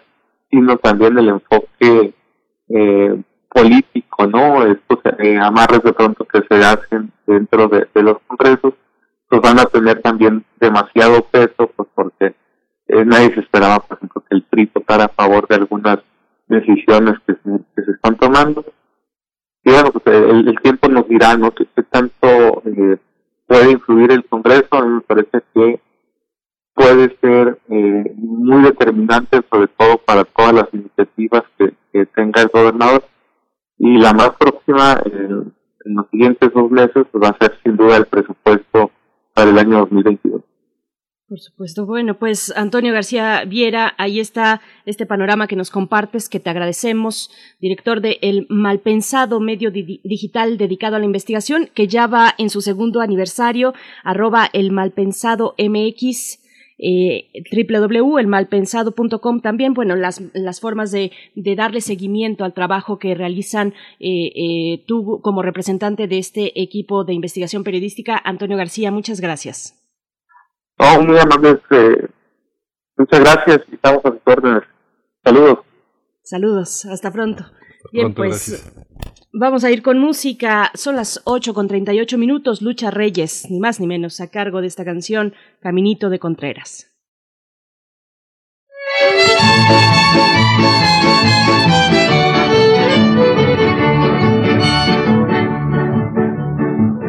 Caminito de Contreras, subidita de la Cusco, de las verdes magalleras.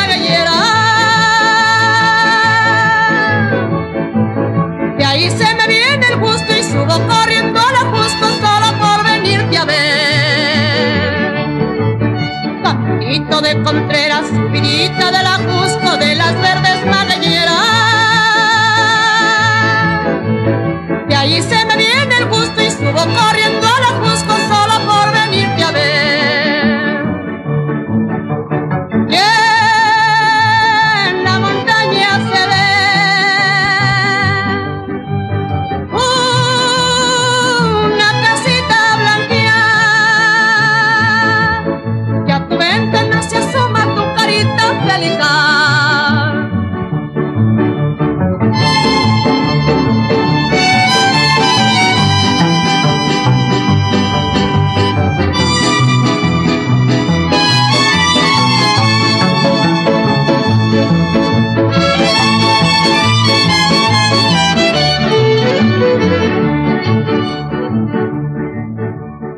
mañanita fría, cuando el sol filtra sus rayos en la verde serranía.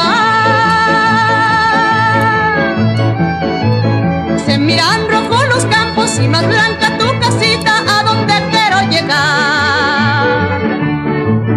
En la mañanita fría, cuando el sol filtra sus rayos en la verde serranía. Se miran rojo los campos y más blanca tu casita a donde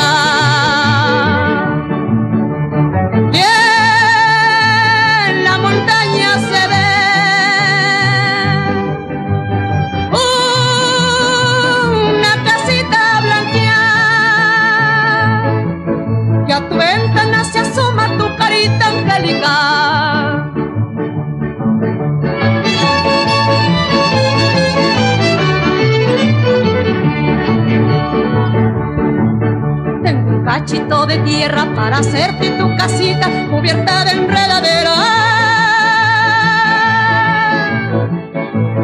Y hay duraznos en la huerta y peras en la ladera para ti, mi dulce amor. Tengo un cachito de tierra para hacerte tu casita cubierta de enredadera.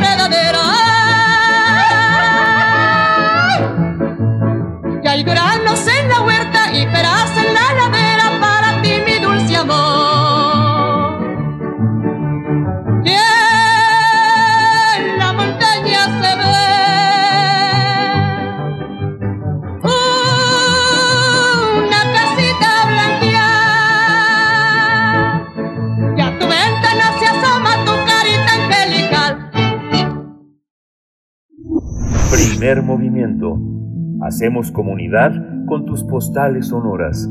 Envíalas a primermovimientounam.gmail.com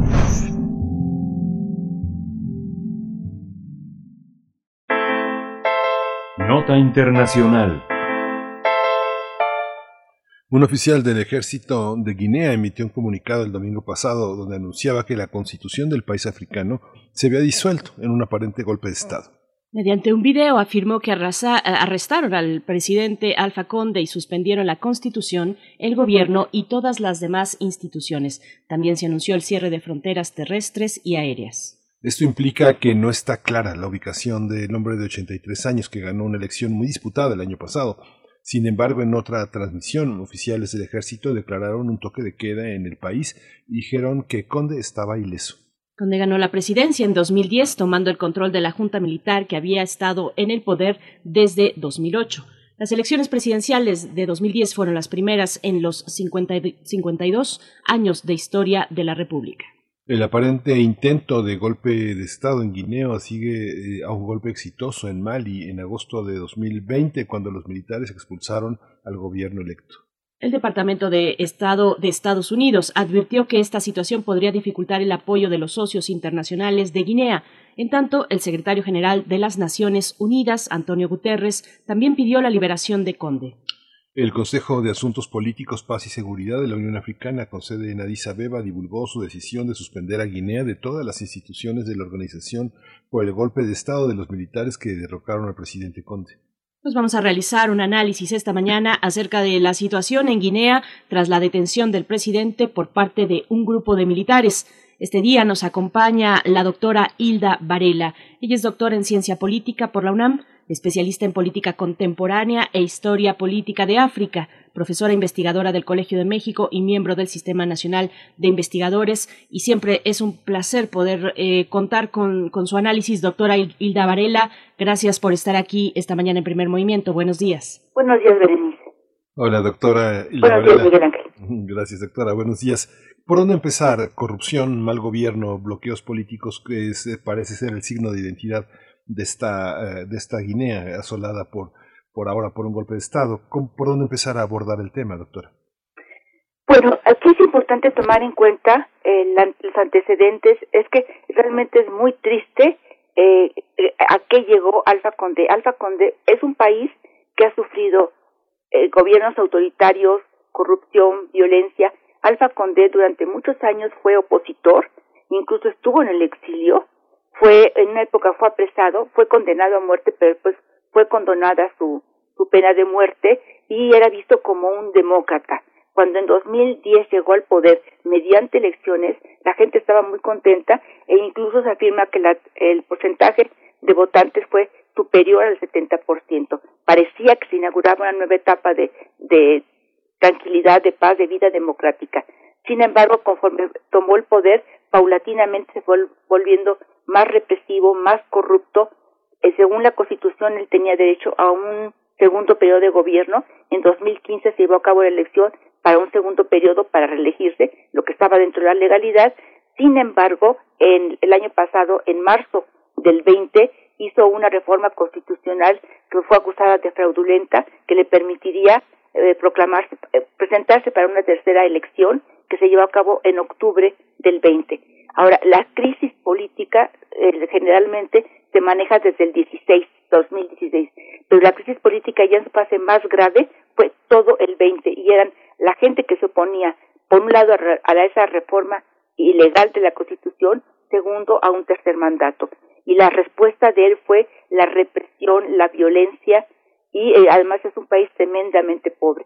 Entonces, realmente el golpe de Estado se veía venir, era prácticamente inevitable, porque a pesar de la represión, muchos, eh, eh, muchos opositores murieron, otros estaban presos antes por ponerse a, esta situación, y aún así la gente salía a las calles a manifestar.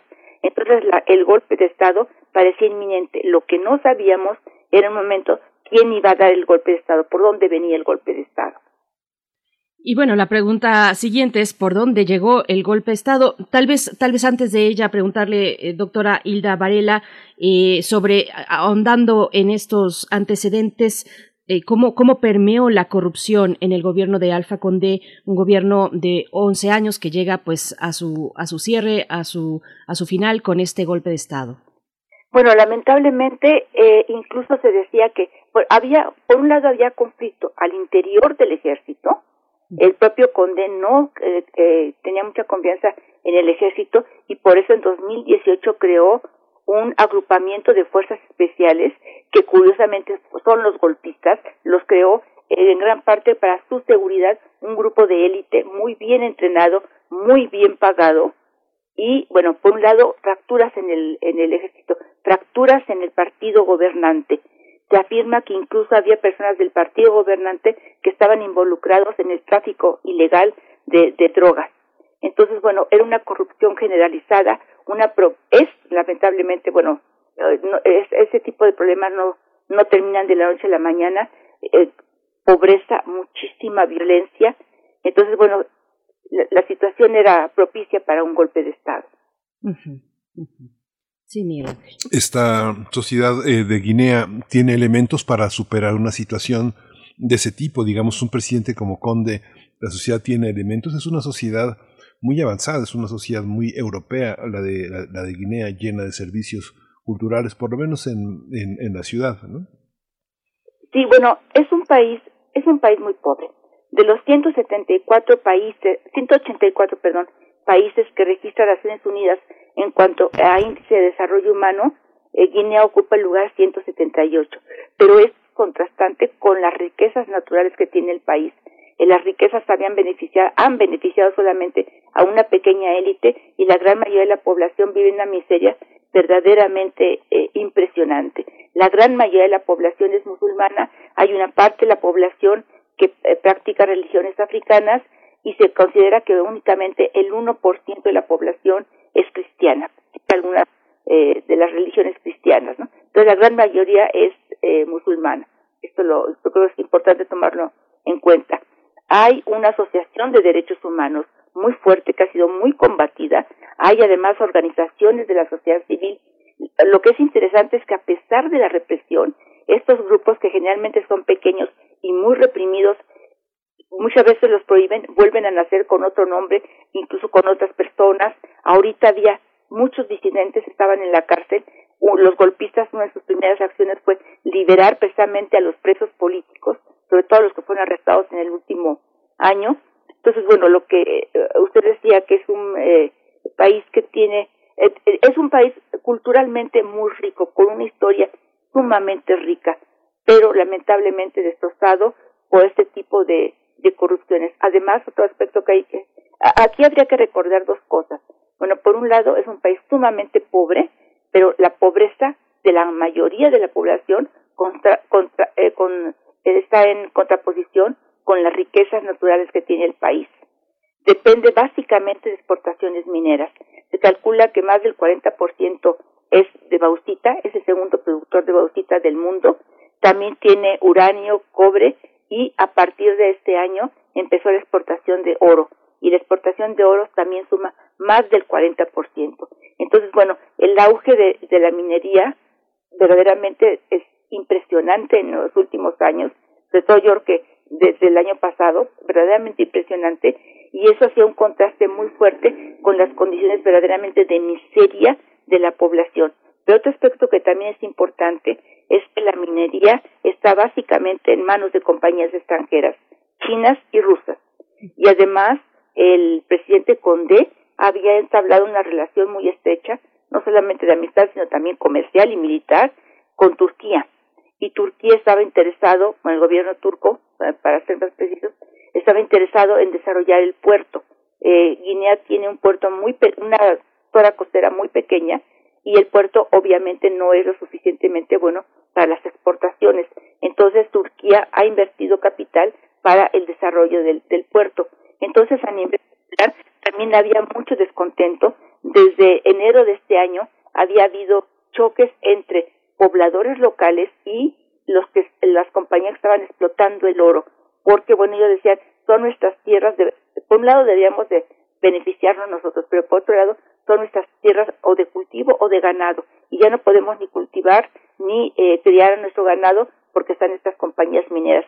Hay mucho rechazo contra los capitales extranjeros que explotan al país, que se enriquecen y que la población vive en su rayo una miseria verdaderamente eh, tremenda. Este, de los casos más dramáticos, sobre todo el interior del país, los casos más dramáticos de pobreza en África.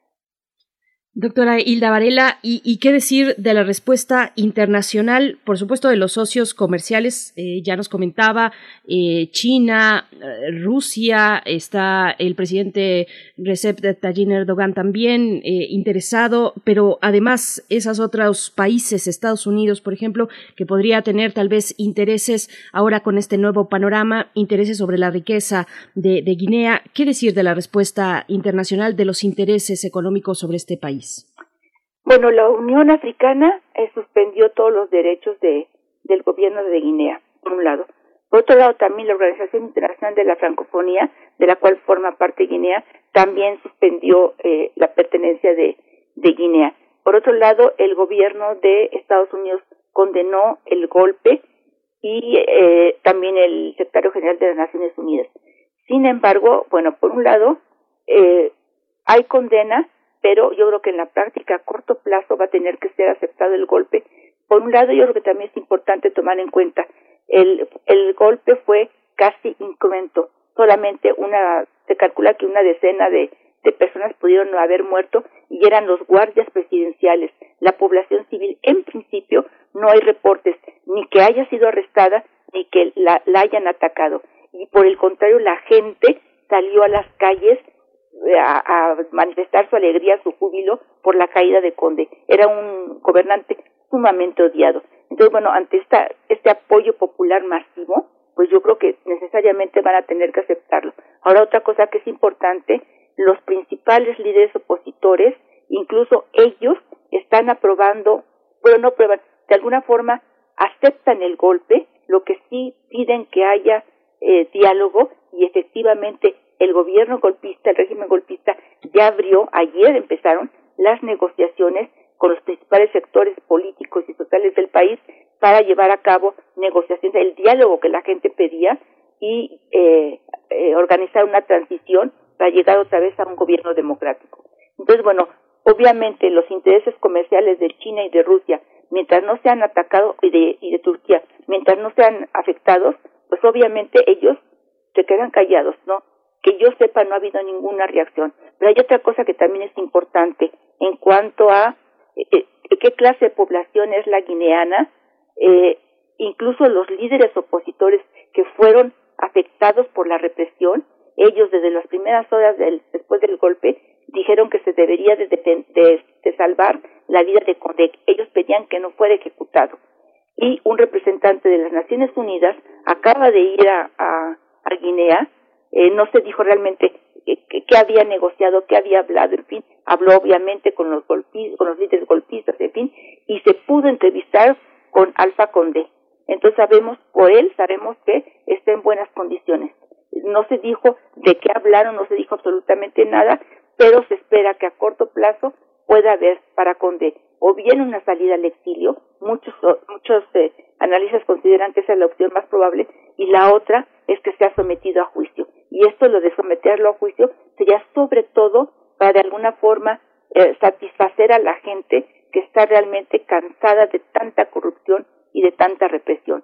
Entonces, en cuanto a el boicot a nivel internacional, las condenas, pues son condenas inmediatas, siempre se rechazan los golpes de Estado, pero en la práctica yo creo que a corto plazo la Unión Africana, ah, también hay una organización regional, la Comunidad Económica de Estados de África Occidental, que también condenó el golpe, pero yo creo que a corto plazo, como ha pasado en otros países como Mali, por ejemplo, un país cercano, y a corto plazo necesariamente van a aceptar a los golpistas, sobre todo si tienen apoyo de la población. Si realmente las negociaciones, el diálogo que empezó ayer para una eh, programar una transición pacífica, si realmente tiene éxito, pues yo creo que necesariamente se van a levantar estas eh, estas condenas.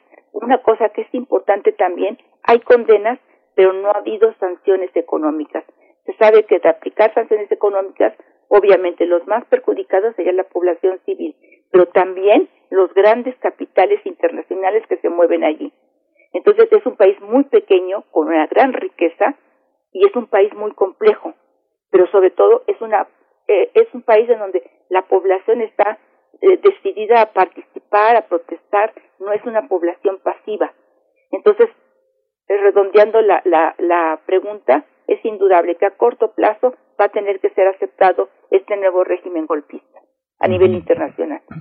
Y hacer elecciones, justamente, ¿no? Sí, ahora, no se sabe, eh, lo que dicen, hay un, el, al que se le considera el principal opositor interno, obviamente, eh, Diallo, él dice que eh, por el momento le están dando una carta al, a los golpistas, pero que ellos esperan que no se eternicen en el poder y ellos esperan que el periodo de transición sea relativamente corto, que otra vez se restablezca la constitución vigente antes de la, de la reforma fraudulenta del año pasado y que efectivamente se lleve a una elección pacífica y democrática. Entonces, bueno, la, la población ahorita está confiando en los golpistas por la situación que estaban viviendo, pero tampoco le están extendiendo un cheque en blanco. La gente va a exigir, la oposición, la sociedad civil, las organizaciones de la sociedad civil van a exigir que la transición no sea larga, que el, que el régimen eh, en el poder no se, no, no se eternice.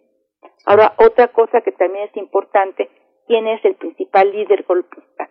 Mamadou Doumbouya, eh, prácticamente desconocido en Guinea hasta el 18. En el 18, el presidente Condé lo hizo, le, lo invitó a regresar al país porque él formaba parte de la Legión extranjera francesa. Y si ustedes ven fotografías de él, él muchas veces aparece en traje militar de, de combate, con manga corta, y se ven unos brazos musculosos. Es un hombre que tiene una condición física extraordinaria, con una boina roja, siempre con lentes de sol oscuros. Es un hombre alto, fuerte, indudable tiene, eh, indudablemente todo el entrenamiento militar francés. Y fue curioso porque Condé lo mandó llamar precisamente para crear estas fuerzas especiales que supuestamente iban a luchar contra el terrorismo y que recientemente Condé empezó a desconfiar del, de, del poder que estaba adquiriendo Dumbuya. Incluso hay rumores de que eh, Condé lo había mandado ya arrestar, pero él había logrado escaparse y finalmente dio el golpe en forma sorpresiva. Eso lo de, son rumores, no están confirmados, ¿no? Pero este, bueno, yo creo que todo el mundo, toda la población, todo el mundo, esperamos que a corto plazo efectivamente haya la creación de un gobierno de unidad nacional de transición y finalmente se llegue a una eh, elección democrática.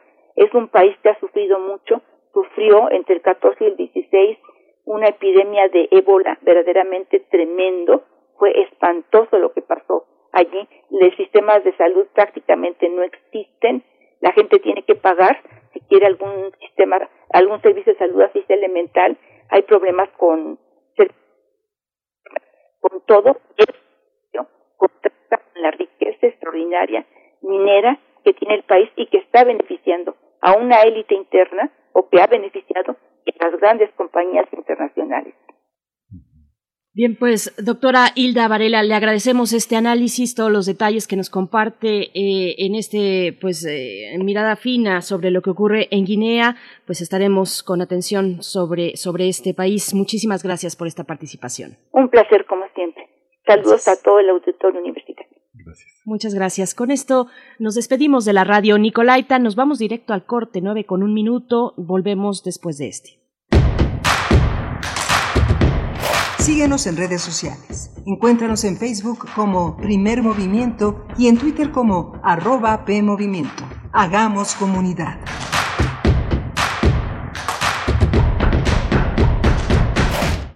Info Ciudad de México presenta Voces por la Transparencia, en la voz de Doctor Edgar Eduardo Telles Padrón, presidente del Comité Coordinador del Sistema Local Anticorrupción de la Ciudad de México. La política estatal anticorrupción de la Ciudad de México. Para establecer la política era indispensable tener instalado al Comité de Participación Ciudadana, al Comité Coordinador y al órgano de gobierno de la Secretaría Ejecutiva, y sobre todo tener ya designado al secretario técnico del Sistema Anticorrupción. Tomando en cuenta que la instalación del Comité de Participación Ciudadana fue el 5 de marzo y el último elemento, la Secretaría Técnica, que se designó el 25 de agosto de este año, a partir de esta fecha ya tiene los elementos suficientes el Comité Coordinador para empezar a realizar las acciones para constituir esta política. Tanto el primer paso con la encuesta de percepción respecto a los hechos de corrupción en la Ciudad de México, la cual se está trabajando en el seno del Comité Coordinador del Sistema Local Anticorrupción de la Ciudad de México, para que sea presentada a finales de este año 2021. ¿Qué tienen en común la poblana Leticia y el queretano Giovanni? Que se cambiaron de domicilio y van a ir a actualizar su INE. Si tú también te cambiaste de casa, avísale al INE, actualiza tu domicilio y sé parte de quienes toman las decisiones en tu nueva comunidad. Haz tu cita en INETEL 800 433 2000 o en INE.mx. Podemos pensar de forma distinta, pero tenemos algo que nos une, nuestro INE. INE nos une. La ciencia que somos. La ciencia que somos. Iberoamérica al aire. Descubre la ciencia que está presente en tu día a día a través de cápsulas, reportajes, entrevistas y reportes en vivo. Viernes de 10 a 11 horas por el 96.1 FM. La ciencia que somos. Iberoamérica al aire. Una coproducción de Radio UNAM y las direcciones de divulgación de la ciencia y de las humanidades.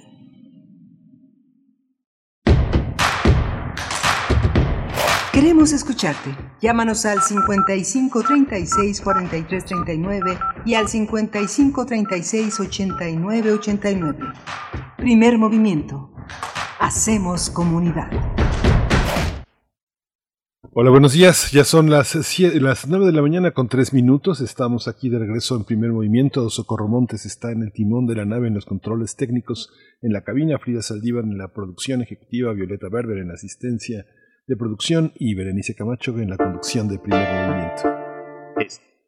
Ya se nos está adelantando la poesía necesaria, pues sí, tenemos muchas ganas de poesía, de poesía esta mañana. Les saludamos hoy miércoles 15 de septiembre de 2021 y, y bueno, la poesía estará en voz y selección de Miguel Ángel Quemain, así es que no se la pierdan en unos momentos más. Ya nos surge la poesía en este, en esta fecha, además, en esta fecha, pues de festejo, de conmemoración, de fechas importantes que ha traído este año en este mes de septiembre.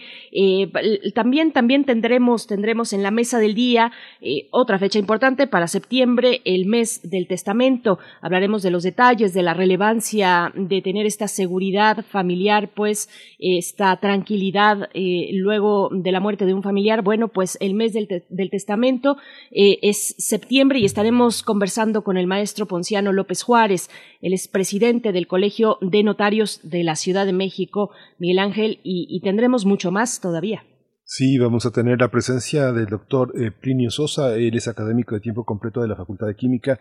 Vamos a hablar del crisol de la química, esta sección que él ha desarrollado con un enorme talento y sensibilidad, el carbonato de sodio y la resurrección de Osiris es el tema de esta, de esta mañana, así que bueno, va a ser muy interesante escucharlo. Vamos a tener la presencia de Verónica Ortiz, la, la recomendación, nada menos que la recomendación de Nostalgia de la Muerte, una edición en la colección popular de Javier Villorruti, este maravilloso este libro de poemas que es uno de los libros fundamentales del siglo XX. Por supuesto, pues bueno, eh, septiembre, septiembre también el mes de una deuda histórica con la justicia en el caso de Ayotzinapa. Eh, en fin, es un mes de mucho simbolismo para este país. Y pues bueno, querido Miguel Ángel, por supuesto invitándoles a, la audiencia, a ustedes allá afuera, a que nos compartan sus comentarios, a que hagamos comunidad, pues sí, a través de la virtualidad en redes sociales, arroba P Movimiento en Twitter, primer Movimiento UNAM en Facebook. eh, y bueno, pues varios, varios comentarios con respecto sobre todo a este pues a esta especie de carrusel que hemos realizado a lo largo de la semana y de la semana anterior también con los nuevos titulares y las nuevas titulares de las gubernaturas en los estados que fueron disputados en las pasadas elecciones. Estuvimos hablando con Antonio García Viera desde Hermosillo, eh, que nos comparte, pues nos compartió eh, elementos importantes para enmarcar la llegada de Alfonso Durazo a la gubernatura del estado de Sonora. Muchos los elementos eh, que hay que rastrear en ese estado. Y pues bueno, gracias, gracias a ustedes eh, por sus comentarios. Dice por aquí Daniel Manzano rápidamente, dice, pues Durazo no llegó como priista, sí, eh, pero sí con estilo del, de- del dedazo y con todo el aparato gubernamental apoyándolo. Gracias también, dice Fren 52. eh, el relanzamiento de la economía de Sonora implica entregar el litio de, de Vaca de Huachi, es lo que nos pregunta por acá Efren. Bueno, pues sí, por supuesto, ahí están estos elementos. Se ha hablado del cobre, se ha hablado de, eh, mm, Cananea, en fin, eh, los elementos sobre, sobre esta idea de relanzamiento económico de un Estado que, dice el mismo Durazo, recibió arrasado. Así es que, bueno, Miguel Ángel. Sí, pues eh, eh, justamente forma parte de todo este, toda esta serie de, de cambios de los que por fortuna logramos ser testigos, así que bueno, eh, nuestra, nuestro compromiso es dar seguimiento a todo esto. Y bueno, los que faltan todavía, las, las eh, pues los recorridos, el recorrido por estos estados que tienen pues un nuevo signo político, algunos de ellos, muchos de ellos, son nueve, son once, perdón, gobernadores y gobernadoras eh, que, que, llegan por parte de Morena. Vamos, vamos en este momento, si estás listo con la poesía necesaria. Primer movimiento. Hacemos comunidad con tus postales sonoras. Envíalas a primermovimientounam.gmail.com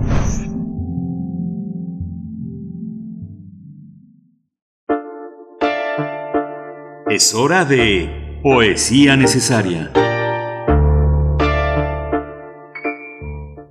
Hace, hace algunas, eh, hace, hace, un, hace un par de semanas, menos de dos semanas, eh, Frida Saldívar eh, recupera, es una, Frida Saldívar, nuestra productora ejecutiva, es eh, una mujer joven, una gran lectora y una mujer con muchísima creatividad y trajo a la mesa el nombre de Darío Galicia, un nombre que eh, no sé si ella conoció, no hemos hablado de eso, pero es un personaje fascinante. Él forma parte del mundo este infrarrealista. Él publicó hace un par de un par de años un libro que este que se llama La ciencia de la tristeza y que bueno formaba parte de una gran búsqueda que reunió amigos, a muchos amigos, a muchos escritores que por fortuna siguen vivos y, y, y, han preservado su memoria de quienes eh, se reunían allá en una librería en Reforma que dejó hace muchos años de existir y de la que formaba parte un conjunto de visitantes, Mayor Guzmán, que ahora está en Veracruz, eh, Rafael Catana, este gran poeta de la canción, Juan José Oliver, este, Sara Ramírez y por supuesto la escritora Ana Clavel. Y desde luego va a ser editado en Barcelona, en España, justamente en esta ola enorme que produjo eh, Roberto Bolaño, que es eh, uno de los narradores chilenos, latinoamericanos, que ha tenido una enorme resonancia en el mundo de habla España, pero también en Europa. Roberto Bolaño publicó eh, a Darío, lo convirtió en Ernesto San Epifanio, en, este, en una novela que mucha gente conoce que se llama Los Detectives Salvajes. Y, y, bueno, es un hombre que, aunque está identificado con el infrarrealismo y con esta serie de amigos que forman parte de ese, de ese mundo, este José Vicente Anaya, Santiago Papasquiaro, este una serie de amigos que también han tenido un destino complejo como fue también Darío, este, forman parte de este, de este mundo. Voy a leer un poema que ganó en algún momento el concurso, el segundo lugar en el concurso de punto de partida, que se llama Blues, Blues para el retrato de un muchacho proletario. Está, está eh, bajo el eje, bajo la ejida de Take a Walk on the Wild Side Baby de Lou Reed, este gran cantante, y bajo también la ejida de otro eh, de otra idea, es, eh, Jean Genet, que Nuestra Señora de las Flores eh, es el epígrafe que tiene estos dos poemas que pueden consultarse en punto de partida. Dice Darío Galicia. En aquel invierno miré su rostro por primera vez. Tenía 16 años, el rostro demacrado y más hermoso aún que el del Che Guevara. Esta tarde el atavismo es inevitable. Esta tarde evoco el rostro de aquel muchacho proletario. En aquel invierno los termómetros marcaban tres grados bajo cero, y sus zapatos estaban rotos, y sus blue jeans raídos, y sus bolsillos sin monedas. Si Vittorio de Sica lo hubiese visto, seguramente lo habría filmado. En aquel invierno, cada claxon era un hito entre el suicidio y la vida, una campanada loca que se rompía lentamente en su tímpano. Sus retinas se concentraban con asco en un lujo inaudito, en un orden aparente, en una cruel abundancia. En aquel invierno, él acostumbraba pararse frente a los baños de vapor o en una esquina, y en los glaciares esquizofrénicos de su mente anidaba la esperanza de poder vender esa noche su cuerpo a cambio de una cama y un plato de comida.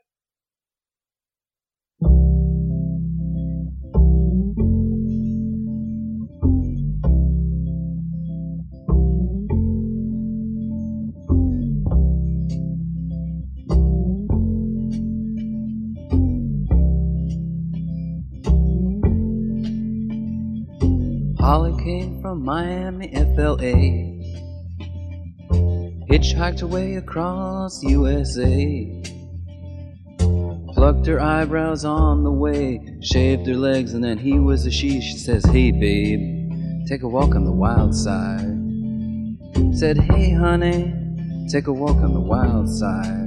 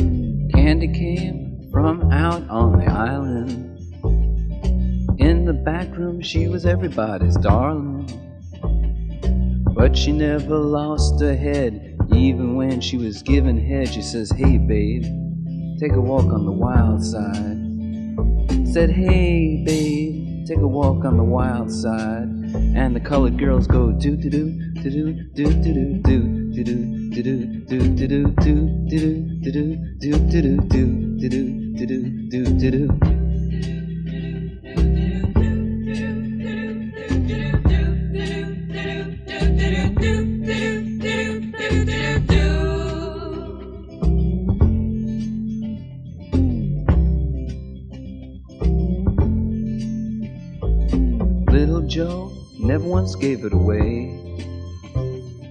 Everybody had to pay and pay. A hustle here and a hustle there. New York City is the place where they said, Hey, babe, take a walk on the wild side. I said, Hey, Joe, take a walk on the wild side.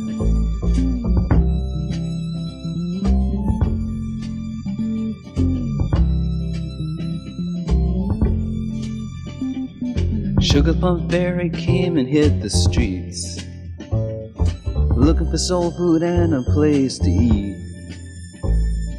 Went to the Apollo, you should have seen him go, go, go. They said, Hey, sugar, take a walk on the wild side. I said, Hey, babe, take a walk on the wild side. Alright. Ha.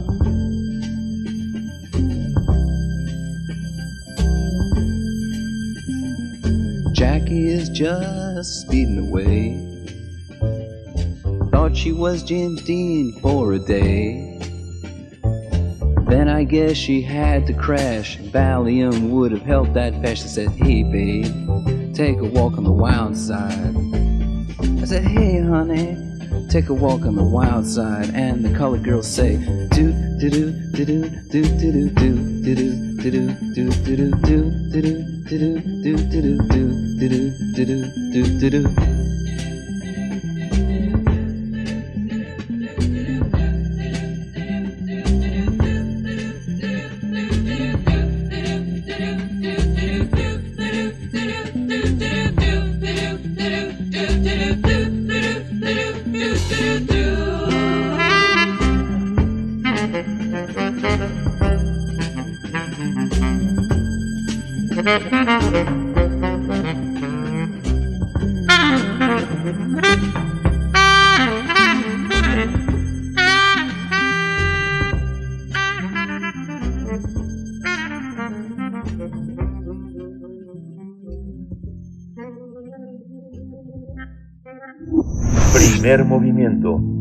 Hacemos comunidad con tus postales sonoras.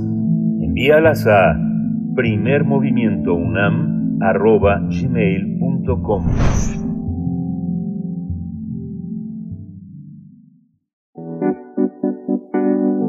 La mesa del día.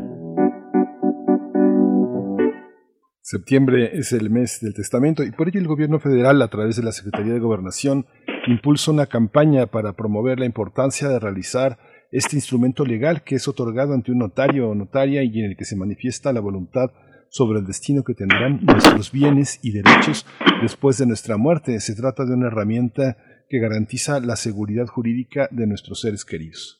Como parte de la campaña durante este mes de septiembre, los notarios y notarias de todo el país extienden sus, hor sus, horarios de atención, brindan asesoría jurídica gratuita en materia testamentaria y reducen los costos del testamento para facilitar y fomentar su otorgamiento. Al hacer un testamento brindamos tranquilidad a nuestros seres queridos y evitamos un juicio sucesorio intestamentario, que es un proceso de costo elevado, tedioso y muy largo. La campaña estará vigente todo el mes de septiembre y en la mayoría de las entidades federativas el mes de octubre.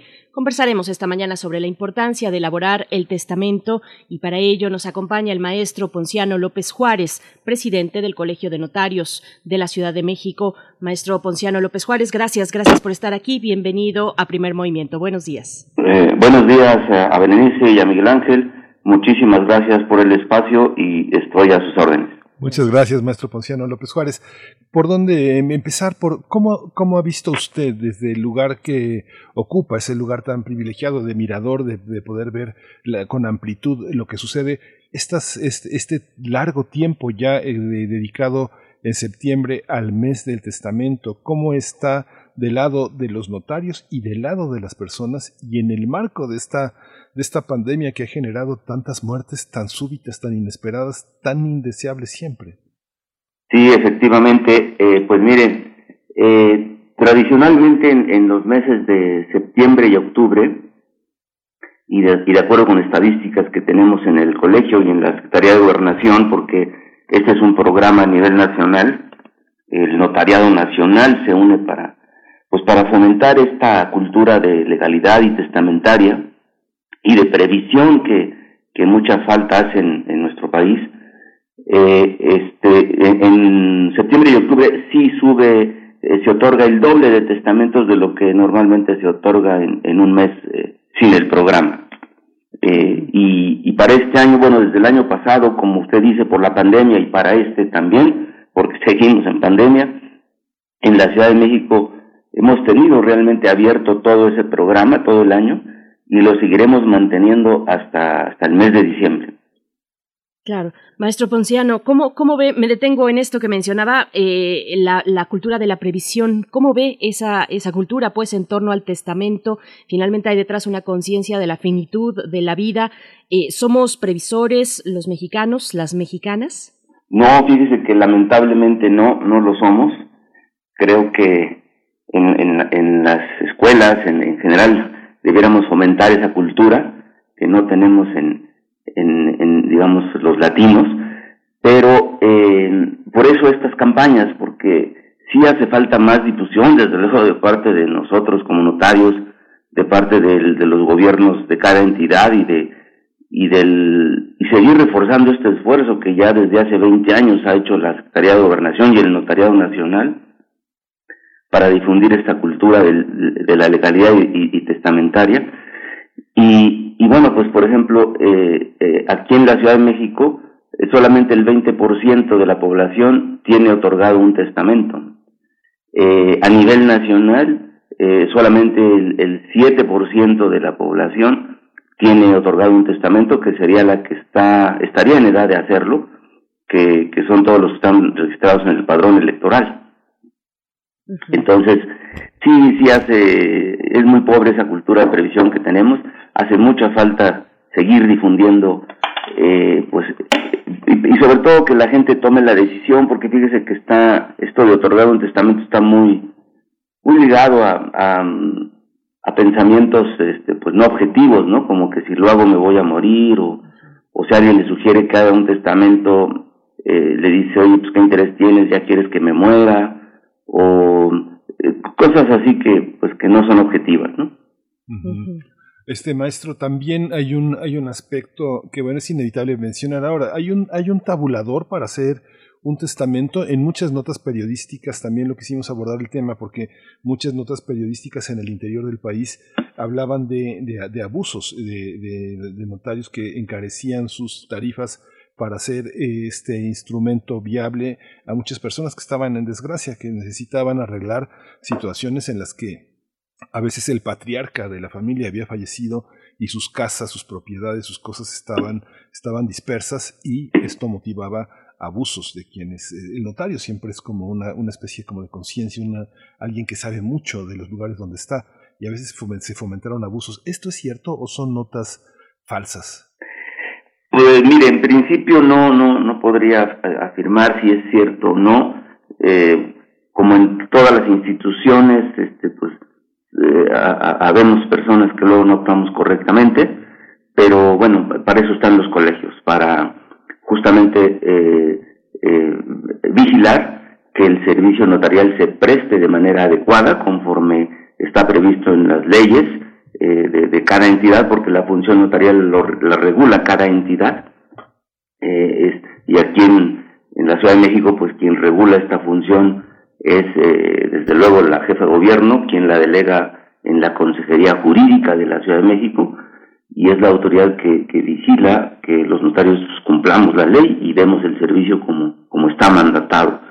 Y desde luego el Colegio de Notarios también eh, de manera preventiva eh, eh, y autocorrectiva, pues estamos pendientes de vigilar el adecuado funcionamiento del servicio notarial. mire, para otorgar un testamento no no hay una no no no se aplican tarifas ni tiene que ver con la cuantía de los bienes que tenga una persona. Es más, para otorgar un testamento ni siquiera hay que tener bienes, ni siquiera se requiere ser dueño de, de algo eh, porque el testamento, como, como bien dijo don Miguel Ángel al, inicio del programa, eh, lo que lo que protege es el, eh, los bienes, es la transmisión de los bienes para cuando uno fallece, para después de la muerte. Entonces yo ahora mismo puedo, si decido hacer hoy mi testamento, que para eso se requiere ser solamente mayor de 16 años, ni siquiera hay que ser mayor de 18 años, eh, si yo decido otorgar mi testamento, basta y sobra con que yo diga que instituyo como heredero de lo que tenga al momento de mi fallecimiento, pues a mis hijos, a mi, a mi esposa, a quien yo les diga incluso libremente, porque tampoco hay obligación de heredar a la familia si no quiero, puedo heredar a, quien yo determine libremente.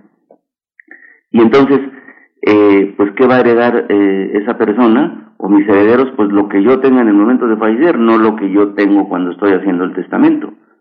Eh, así que, entonces, eh, por esa razón, no hay una tarifa eh, progresiva, digamos, ni tiene nada que ver con los bienes que tengo o no tengo, sino que los testamentos cuestan en, un promedio de dos o tres mil pesos en las entidades de la República y aquí en la Ciudad de México cuestan eh, ya con el IVA y los, y los derechos que hay que pagar por el aviso que se da al gobierno para, para que lleve el registro de este testamento, cuesta 5.800 pesos de manera ordinaria.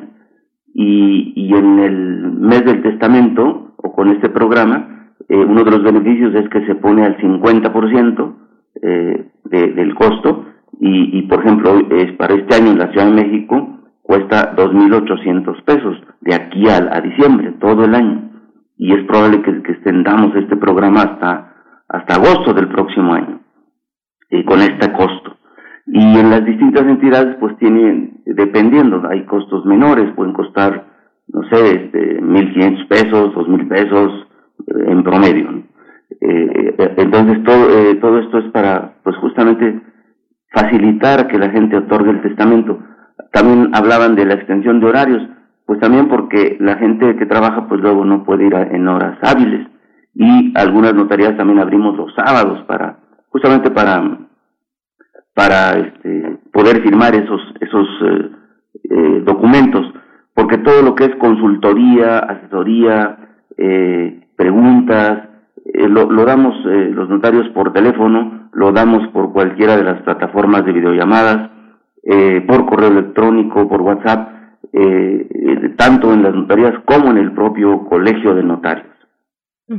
Maestro Ponciano López Juárez, ¿qué pasa si uno no realiza su, su, testamento? ¿Cuáles son las complicaciones tal vez más inmediatas, más comunes? ¿Qué pasa con propiedades intestadas que, que, que, son reclamadas eh, o que quieren eh, tal vez ponerse un inmueble a la venta? En fin, ¿cuál es esta, esta parte que, pues bueno, es, es constante en nuestro país? Sí, efectivamente, la, la consecuencia de no otorgar un testamento pues eh, inmediata es que no, no hay forma de disponer de manera rápida de los bienes si fuera el caso. Eh, ¿Por qué? Porque no hay un, no hay un heredero designado o establecido por el dueño de los bienes que falleció.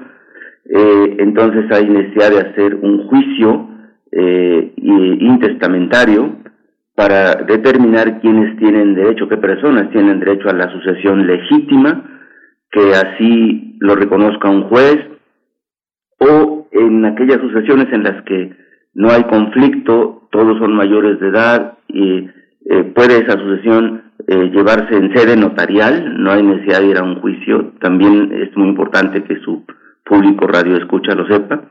Cuando alguien fallece intestado, no necesariamente hay que ir a tramitar o llevar la sucesión ante un juez de lo familiar, eh, y menos ahora que, que en pandemia que, los horarios están muy reducidos, la, la carga de trabajo es mucha.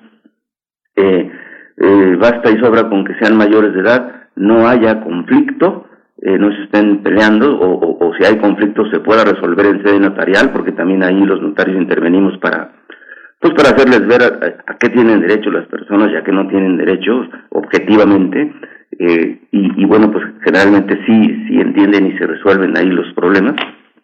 Se puede llevar una sucesión eh, ante notario y es muy rápida también eh, y se aplican también pues todos los los descuentos que sean del caso en materia de pago de impuestos por la transmisión de esos bienes, eh, con otro programa que también impulsamos desde el notariado de la ciudad y con el gobierno de la ciudad, que es eh, la jornada notarial y la jornada eh, de, sucesiones, para la atención de sucesiones.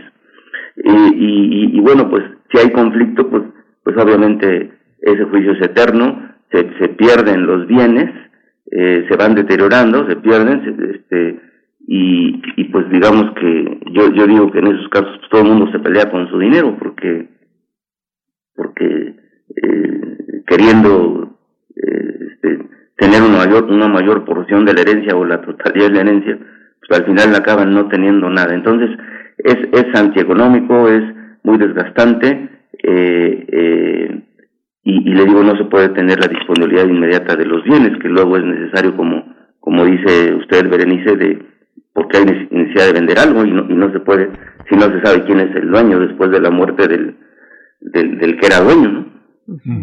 Hay una hay un juicio testamentario posterior a la ejecución del testamento este es, es necesario ese trámite o es un trámite ya del pasado no sigue siendo eh, necesario. El testamento sirve para determinar y dejar escrito, como usted bien dijo al inicio, quién va a ser el dueño de mis bienes para cuando yo fallezca, para cuando yo fallezca.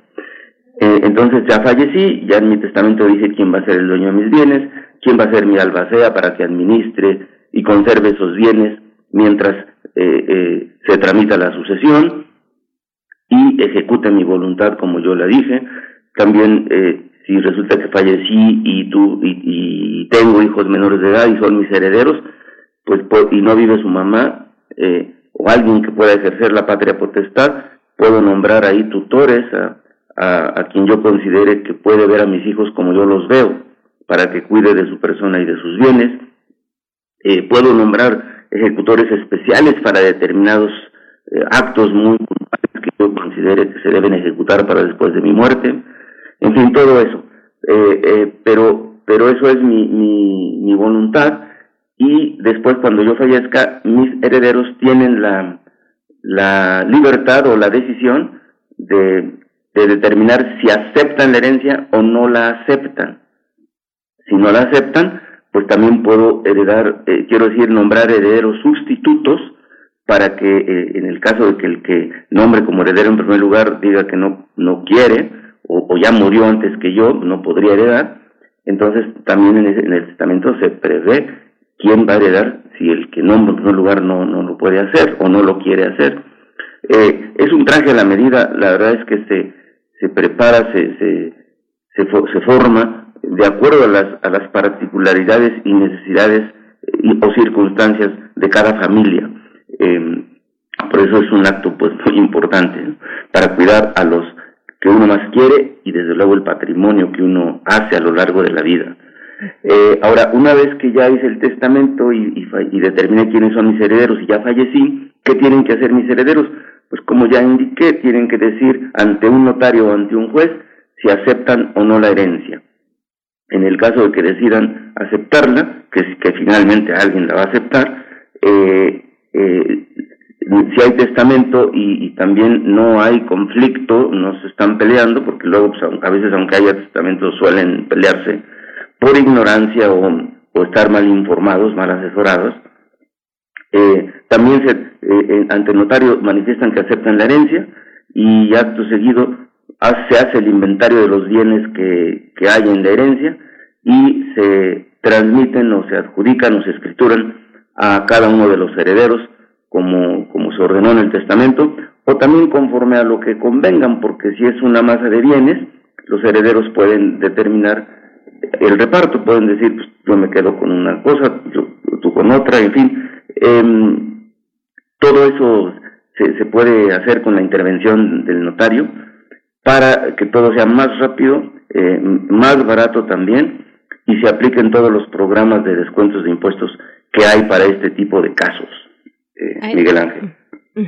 Eh, maestro Ponciano, precisamente en la audiencia nos comenta Rosario Durán que tal vez sea, al no ejecutar el, testamento, eh, tal vez sea el miedo a que el heredero tendrá que pagar un impuesto al, hacer efectivo el testamento. ¿Cuáles son eh, pues esas posibilidades que se tienen de apoyo para las personas que pues son que reclaman un, testamento, que son herederos, que, que, son beneficiarios pues de su familiar? ¿Cómo, cómo hacerle?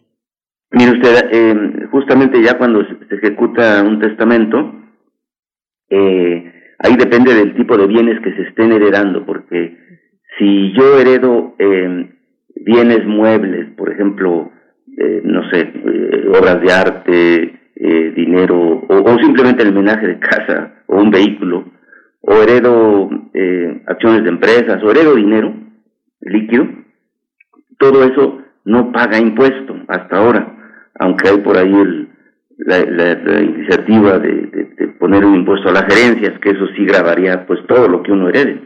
Pero bueno, de momento no existe y, y, le digo, si yo heredo eh, bienes diferentes a, a, inmuebles, eh, no pago ahora mismo ningún impuesto eh, como tal, nada más serían pues los derechos y los honorarios por el trámite de la asociación notariales que esos son muy muy razonables, o sea, no no no tienen no no son tan caros como si fueran a un juicio, ¿no? Después, eh, si resulta lo que yo heredo son bienes inmuebles, me refiero casas, departamentos, terrenos, eh, todo lo que sea bien inmueble, ese ese bien inmueble sí causa un impuesto a los herederos eh, por adquirirlo vía herencia, que aquí en la Ciudad de México es es muy bueno, es resulta caro porque depende del valor de los bienes, pero este impuesto puede llegar hasta el 5%, es progresivo, va digamos de, un 2 a un 5%, dependiendo del valor de los bienes. Y en la mayoría de las entidades de la República es del 2%. Entonces, eh, ¿y cuál es la base para pagar ese impuesto? Pues eh, aquí en la Ciudad de México, por ejemplo, si, si los valores catastrales de los eh, bienes inmuebles que yo herede no exceden de dos millones doscientos mil pesos, valores catastrales. Eh, eh, tengo derecho a entrar a los programas de, descuento de los impuestos, que, dependiendo del valor catastral, ese descuento puede ser del 80% o cuando menos del 40%. Eh, si resulta que yo heredo bienes inmuebles ya superiores a, a, a, a, millones doscientos de valor catastral, entonces ya no tengo derecho a descuentos, ya tengo que aplicar ahora sí hacer un avalúo, ver cuánto vale el inmueble y sobre eso pues ya pagar mi impuesto tope, que sería como del 5%. Pero ahí también depende de en qué año haya fallecido eh, la persona dueña de los bienes, porque muchas veces las personas se tardan dos, tres, cuatro, cinco años o hasta diez en abrir una sucesión. Eh, entonces también hay que aplicar, ver qué leyes fiscales estaban vigentes cuando falleció la persona y, si tiene beneficios eh, eh, eh, en, el pago de impuestos que, que, sean mejores que los que pudiera eh, pagar hoy. Entonces, todo eso se analiza en las notarías, por eso yo, yo invitaría a su público radio escucha que si quieren hacer un testamento, si quieren regularizar un bien que hasta ahora no han escriturado o tienen ahí alguna sucesión que no han abierto, que no han atendido, pues que se acerquen a su notario de confianza para que les dé toda esta asesoría. La asesoría, como dijo Berenice, también es gratuita, no hay ningún cargo, eh, eh, para que pues se les determine exactamente cuál es la situación, cuáles son los costos reales, porque luego también pues en eso hay mala información.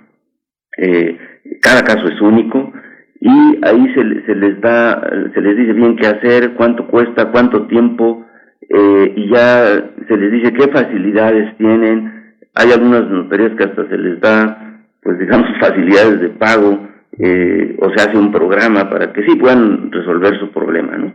Entonces, eh, Y si no tienen notario de confianza, pues que acudan al colegio de notarios. Eh, ahora ustedes me digan por el teléfono y ahí les damos eh, eh, asesoría, les canalizamos con un notario que les quede cerca de su domicilio eh, o, ahí mismo les damos eh, la consultoría por notarios a distancia. Sí, maestro, también hay una, hay una parte que eh, la gente suele dejar por escrito, sobre todo ahora ya las personas, sobre todo en la Ciudad de México, que son personas que están eh, casadas o que tienen una, una cohabitación con personas de su mismo sexo, muchas veces muchos amigos han llegado sus familias que, que niegan absolutamente que son homosexuales y despojan a la pareja de esa persona que falleció. La despojan y se quedan sin ningún derecho. El derecho que da en, en gran, este, a- afortunadamente, el matrimonio entre personas del mismo sexo. ¿Cómo resolver notarialmente eso? ¿Hay manera de pelear si digamos que si uno está casado, si uno está, si uno vive con una persona de su mismo sexo, tiene años, tiene amigos, tiene relaciones, tiene todo un patrimonio de, eh, eh, emocional y vital, este, ¿hay manera de pelear ese patrimonio si, si, si no se está casado con la persona del mismo sexo? Sí, sí hay manera de, de hacerlo, porque en ese caso se, se, mm, se encuadra la figura del concubinato, eh, eh, sin, aunque sean del mismo sexo, pero viven juntos sin estar casados, eh, son concubinos. Y, y ya desde más o menos cinco años para acá hubo una reforma del Código Civil y ya dice que el concubino o la concubinaria tiene derecho a heredar, eh, pero hereda como un hijo más, no hereda la totalidad de los bienes. Hereda como un hijo más y debe concurrir con eh, pues los demás parientes que tengan derecho a heredar en una sucesión legítima. Que ahí hay una regla muy muy clara que, que dice que los parientes más eh, cercanos del difunto excluyen a los más lejanos para heredar. Entonces, en, una ah, pareja del mismo sexo, donde naturalmente no hay descendientes, eh, eh, si viven los padres del, del fallecido, pues heredarían los padres del fallecido junto con el concubino o la concubinaria eh, en partes iguales. Ahí ya se van aplicando reglas, ¿no? Eh, si vivieran hermanos del, del, fallecido y también compareciera el concubinario o concubinaria a heredar, pues también ahí lo- los hermanos heredan dos terceras partes y el concubinario hereda una tercera parte. Entonces, ya aplican reglas, pero por eso también eh, en, en un testamento es importante que, que este tipo de personas que, que tienen uniones o matrimonios del, mismo sexo, pues es todavía más recomendable que hagan el testamento, porque ahí ellos libremente pueden determinar en el testamento que cuando fallezcan, pues el primero que herede sea su concubino o su, o su concubinaria, o su esposa o esposo, ¿no? Este, eh, y luego a, falta de, este, pues ya pueden ahí poner a otros herederos sustitutos que pudieran ser los familiares, ¿no? Ujú. Maestro Ponciano López Juárez, ya estamos a punto de despedirnos. Bueno, permítame hacer una última pregunta, eh, porque hoy muchos llevamos eh, eh, una vida digital consistente. Eh, ¿Se ha presentado esa necesidad de dejar claridad en, en la cuestión digital, en nuestra vida e información digital, pensando en claves, en criptomonedas, en fin, en una in- pues inmensa diversidad de información, activos, bienes relacionados con la Internet? Sí, justamente el 4 de agosto eh, pasado eh, acaba de, de salir una reforma al Código Civil que impulsamos desde el Colegio de Notarios de esta ciudad con eh, eh, la- el Poder Ejecutivo de, este- de esta misma ciudad y el Poder Legislativo, justamente para regular eh, la, forma de heredar este tipo de, de derechos o este tipo de bienes también, eh, porque, digo, siempre se ha podido hacer, porque cuando yo digo que a, tal persona de todos mis bienes y derechos que tenga al fallecer, pues ahí estarían incluidos, mi, digamos, mi patrimonio digital, ¿no? Pero de manera particular ya se puede, si yo nada más quiero dejar ese bien a una determinada persona, pues lo puedo hacer, así decirlo en mi testamento, que, tal o cual persona quiero que, sea la legataria o la beneficiaria de, de todo mi patrimonio digital y, y puedo determinar qué es lo que quiero que haga con ello. Si quiero que, pues que se difunda o al contrario, quiero que, que, desaparezca porque eh, esto tiene que ver con eh, un concepto que se maneja que se llama derecho al olvido. Entonces, eh, sí, sí, sí se puede regular. Y hablando de este tema, eh, también hemos impulsado por, por la pandemia y todas las circunstancias que, que están cambiando por toda esta problemática, eh, el, el que se pueda hacer un testamento vía electrónica, eh, que ya la gente no tenga que acudir a las, a las notarías presencialmente para hacer un testamento, sino que se pueda hacer a distancia. Eh, ya digamos que el soporte legal ya existe con esta reforma que acabamos de impulsar y, y ya está aprobada y publicada y, y ahora estamos trabajando en el soporte tecnológico para que se pueda actuar eh, o se puedan otorgar todo, todo este tipo de actos eh, y no solo testamentos, también eh, escrituras de, adquisición de inmuebles, este, aperturas de herencias, otorgamiento de poderes, en fin, todo lo que requiere o la ley mandata que, que deba ser otorgado ante notario, eh, estamos haciendo ya lo necesario para que se otorgue a distancia, eh, legalmente ya está el soporte legal, digamos, pero nos falta, eh, estamos trabajando en el soporte tecnológico para que se puedan otorgar todo este tipo de actos en un ambiente seguro y desde luego con firmas electrónicas. Eh, consideramos que, que, esto pudiera hacerse ya a más tardar a, a mediados de año. Muchísimas gracias, maestro Ponciano López Juárez. Muchas gracias por toda esta aclaración. Siempre es muy importante para, para, pues, para toda nuestra comunidad, para los radioescuchas, tener esta, este juicio tan, tan informado de su parte. Le agradecemos mucho esta mañana. Y pues, eh, presidente del Colegio de Notarios de la Ciudad de México, gracias por estar con nosotros. Al contrario, gracias a ustedes por el espacio. Buen, buenos días. Gracias, maestro Ponciano López Juárez. Pues vamos a ir con una recomendación literaria desde el Fondo de Cultura Económica. Ya la mencionabas, pero, querido Miguel Ángel, Sí. eh, pero bueno, si quieres, compártela de nuevo. Sí, Javier Villaurrutia, Nostalgia de la Muerte. eh, cada vez ya empezamos a ver cempasúchiles en la ciudad, ya empezamos a ver este eh, calaveras, nos adelantamos eh, también al pan de muerto, pero este libro es un gran adelanto. Nostalgia de la Muerte es uno de los grandes poemarios del siglo XX. Vamos con Verónica Ortiz.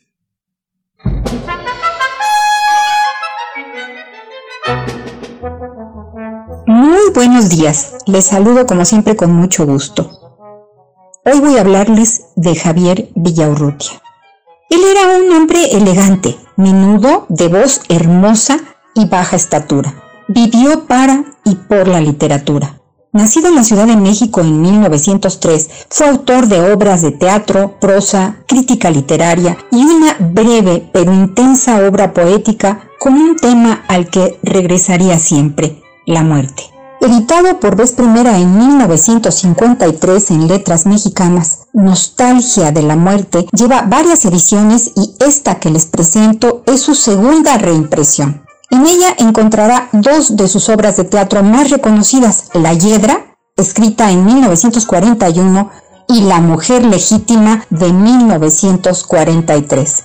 Su obra dramática se acerca al expresionismo, los mitos y la reflexión sobre la muerte. El amor, odio y celos también están presentes en su análisis de la psicología del mexicano. En Nostalgia de la Muerte ustedes podrán leer y recordar sus primeros poemas, la serie Reflejos, la suite del insomnio, Canto a la primavera, Nostalgias y sus nocturnos. ¿Cómo no recordar el nocturno en que nada se oye? Con estos versos que se han leído miles de veces y siguen sorprendiendo. Me permito compartir con ustedes una breve selección. Y en el juego angustioso de un espejo frente a otro, cae mi voz. Y mi voz que madura. Y mi voz que madura. Y mi bosque madura. Y mi voz quema, dura, como el hielo de vidrio, como el grito de hielo, aquí en el caracol de la oreja, el latido de un mar en el que no sé nada, en el que no sé nada. Y otro que seguimos leyendo y que sigue, sigue fascinándonos, este dedicado a José Gorostiza, es El Nocturno Rosa. Y leo unos versos nada más. Yo también hablo de la rosa, pero mi rosa no es la rosa fría, ni la de piel de niño, ni la rosa que gira tan lentamente que su movimiento es una misteriosa forma de la quietud. No es la rosa sedienta, ni la sangrante llaga, ni la rosa coronada de espinas, ni la rosa de la resurrección. No es la rosa de pétalos desnudos, ni la rosa encerada, ni la llama de seda, ni tampoco la rosa llamarada. No es la rosa veleta, ni la úlcera secreta, ni la rosa puntual que da la hora, ni la brújula rosa marinera. No, no es la rosa rosa, sino la rosa increada, la sumergida rosa, la nocturna, la rosa inmaterial, la rosa hueca. Javier Villarrutia se involucró en casi todas las empresas culturales emprendidas en México desde mediados de los años 20 hasta su fallecimiento en 1950. Nostalgia de la muerte de Javier Villarrutia es uno de esos libros al que hay que regresar para amar la poesía y deleitarse con el sonido y el ritmo de la voz de nuestro entrañable escritor. Si no lo tiene, lo regaló. Es el momento de recuperarlo y releerlo. Lo encuentra recién reimpreso en la colección Letras Mexicanas del Fondo de Cultura Económica.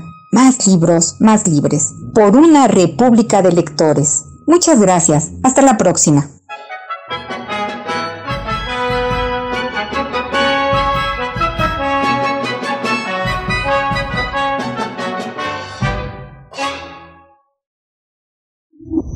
Primer movimiento. Hacemos comunidad en la sana distancia. El crisol de la química. El carbonato de sodio y la resurrección de Osiris es la manera en la que nos comparte esta mañana pues la participación de hoy el doctor Plinio Sosa, quien ya está en la línea, doctor Plinio Sosa, académico de tiempo completo de la Facultad de Química, divulgador científico, académico. Pues gracias, gracias por estar aquí, querido Plinio, ¿cómo estás? Buenos días, Berenice, Miguel Ángel, buenos días también.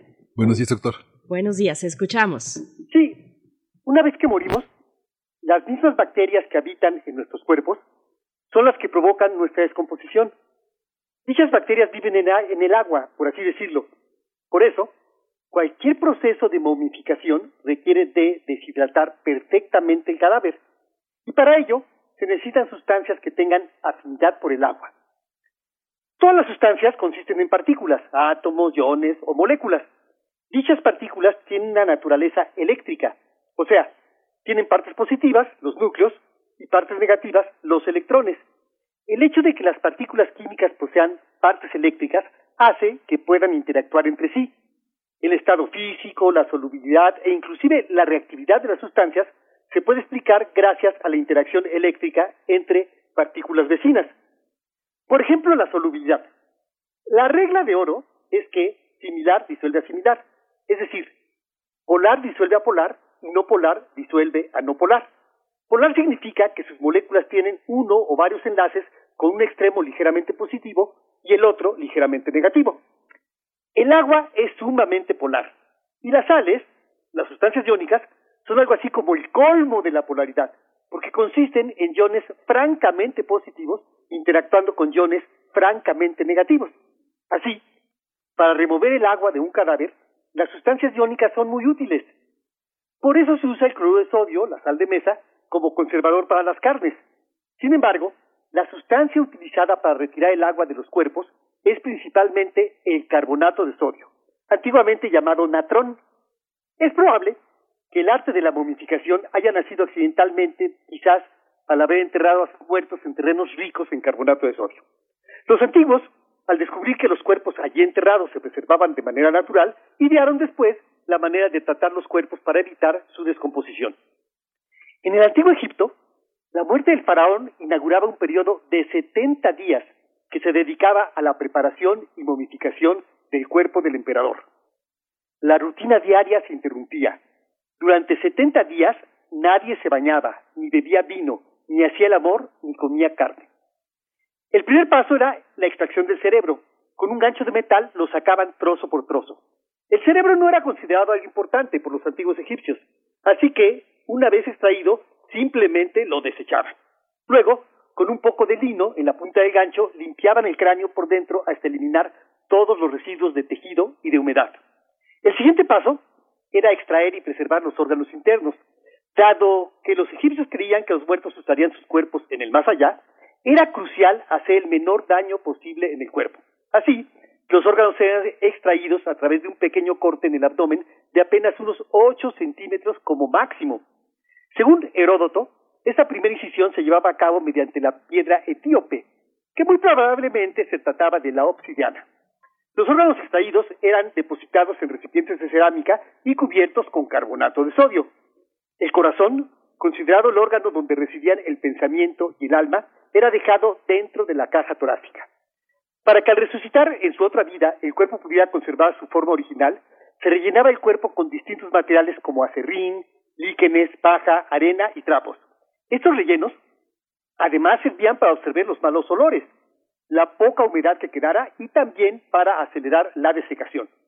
Todo el cuerpo era mantenido en carbonato de sodio durante 35 días y después expuesto a la intemperie, ya sin carbonato de sodio, otros 35 días. En la última etapa, el cuerpo era frotado con tiras de lino impregnadas en un aceite que contenía incienso, mirra, cedro, loto y vino de palma. Estos materiales emitían fragancias muy intensas. Servían como impermeabilizantes y además algunos de ellos poseían cierta capacidad bactericida. Según la leyenda, Seth envidiaba el poder, la grandeza y la popularidad de su hermano Osiris, el querido y respetado rey de Egipto. Mediante engaños, Seth encerró vivo a Osiris dentro de un cofre y luego lo arrojó al Nilo. Isis, esposa y hermana de Osiris, logró recuperar el cofre y esconderlo en los pantanos del delta. Una noche, mientras cazaba jabalíes, Seth encontró el cofre. Encolerizado, lo abrió, tomó el cuerpo de Osiris y lo despedazó en catorce trozos que esparció por todo el Nilo para que sirviese de alimento a los cocodrilos. Sin embargo, Isis recuperó una por una todas las partes del cuerpo de su amado, lo reconstruyó, lo envolvió en lino y con la ayuda de Anubis lo embalsamó. Luego, Osiris resucitó y así se convirtió en el soberano del reino de los muertos. Una reflexión final. La desecación y el embalsamiento de los cuerpos es, quizá, nuestro último intento, vano, imposible, pero lleno de ilusión, de revivir a nuestros seres queridos. Querido Plinio Sosa, muchas gracias, gracias por esta, por estas relaciones, eh, a veces eh, puntos inconexos que, que tienen lugar en este espacio. Te agradecemos como siempre el carbonato de sodio y la resurrección de Osiris, qué bella historia, mm, bueno, sangrienta también, pero al final también un acto de amor y de, y de rememorar y de mucho de lo que hacemos nosotros también con, con nuestros muertos en nuestras fiestas que ya se van acercando. Querido Plinio, muchas Claro. gracias. Sí, de nada. Nos escuchamos de hoy en ocho. Así es, hasta pronto, hasta el próximo miércoles. Felices fiestas patrias también, si es que eh, eh, gustas de festejarlas y, y- y, bueno, una buena comida siempre por delante. Un pozolito. Un pozolito, querido Plinio. Ok, A tu salud igualmente, también. Que lo disfruten. Bueno, Muchas gracias. Plinio. gracias, Plinio Sosa. Miguel Ángel, pues ya estamos a punto de despedirnos, 9 con 56 minutos de la mañana. Les invitamos a permanecer aquí en Radio UNAM esta mañana de miércoles. Sigue escuchar y escucharnos este espacio de diálogo, de diálogo en torno al género, en torno a la diversidad sexogenérica. Así es que, bueno, quédense aquí en Radio UNAM. Sí, bueno, y el, el tema, el tema del testamento, que es un tema que, que continuará, que es un tema muy, muy, muy complejo en este marco, en este marco de lamentables fallecimientos que muchas personas eh, en un contagio que a veces resulta tan, tan vertiginoso como, como resulta el desenlace fatal, pues eh, nos lleva a pensar que la promesa de eternidad que nos han vendido en la publicidad, pues no es tal, que justamente tenemos que pensar en el futuro para nuestros, para nuestros seres queridos y ordenar parte de lo, de lo que somos, de todo nuestro acontecer que está lleno, lleno de migajas y de, y de restos vitales que, que nos acompañarán hasta cuando ya no estemos, Berenice. Por supuesto, gracias, gracias por su escucha. Por aquí nos hacen comentarios eh, respecto a la, al tema del testamento, eh, la cuestión del lenguaje. Dice Judith Subieta, eh, el notario entrevistado utiliza un lenguaje muy inapropiado. Hay parejas del mismo sexo que tienen hijos y no son personas de ese tipo, muy reprobable. Dice también Xochitl Arellano, los hijos adoptivos de una pareja gay no recibirán herencia, se pregunta. Bueno, por supuesto, un tema que no, que no hemos de dejar pasar al menos desde sus comentarios. Se nos agota el tiempo y estamos escuchando algo que no se agota.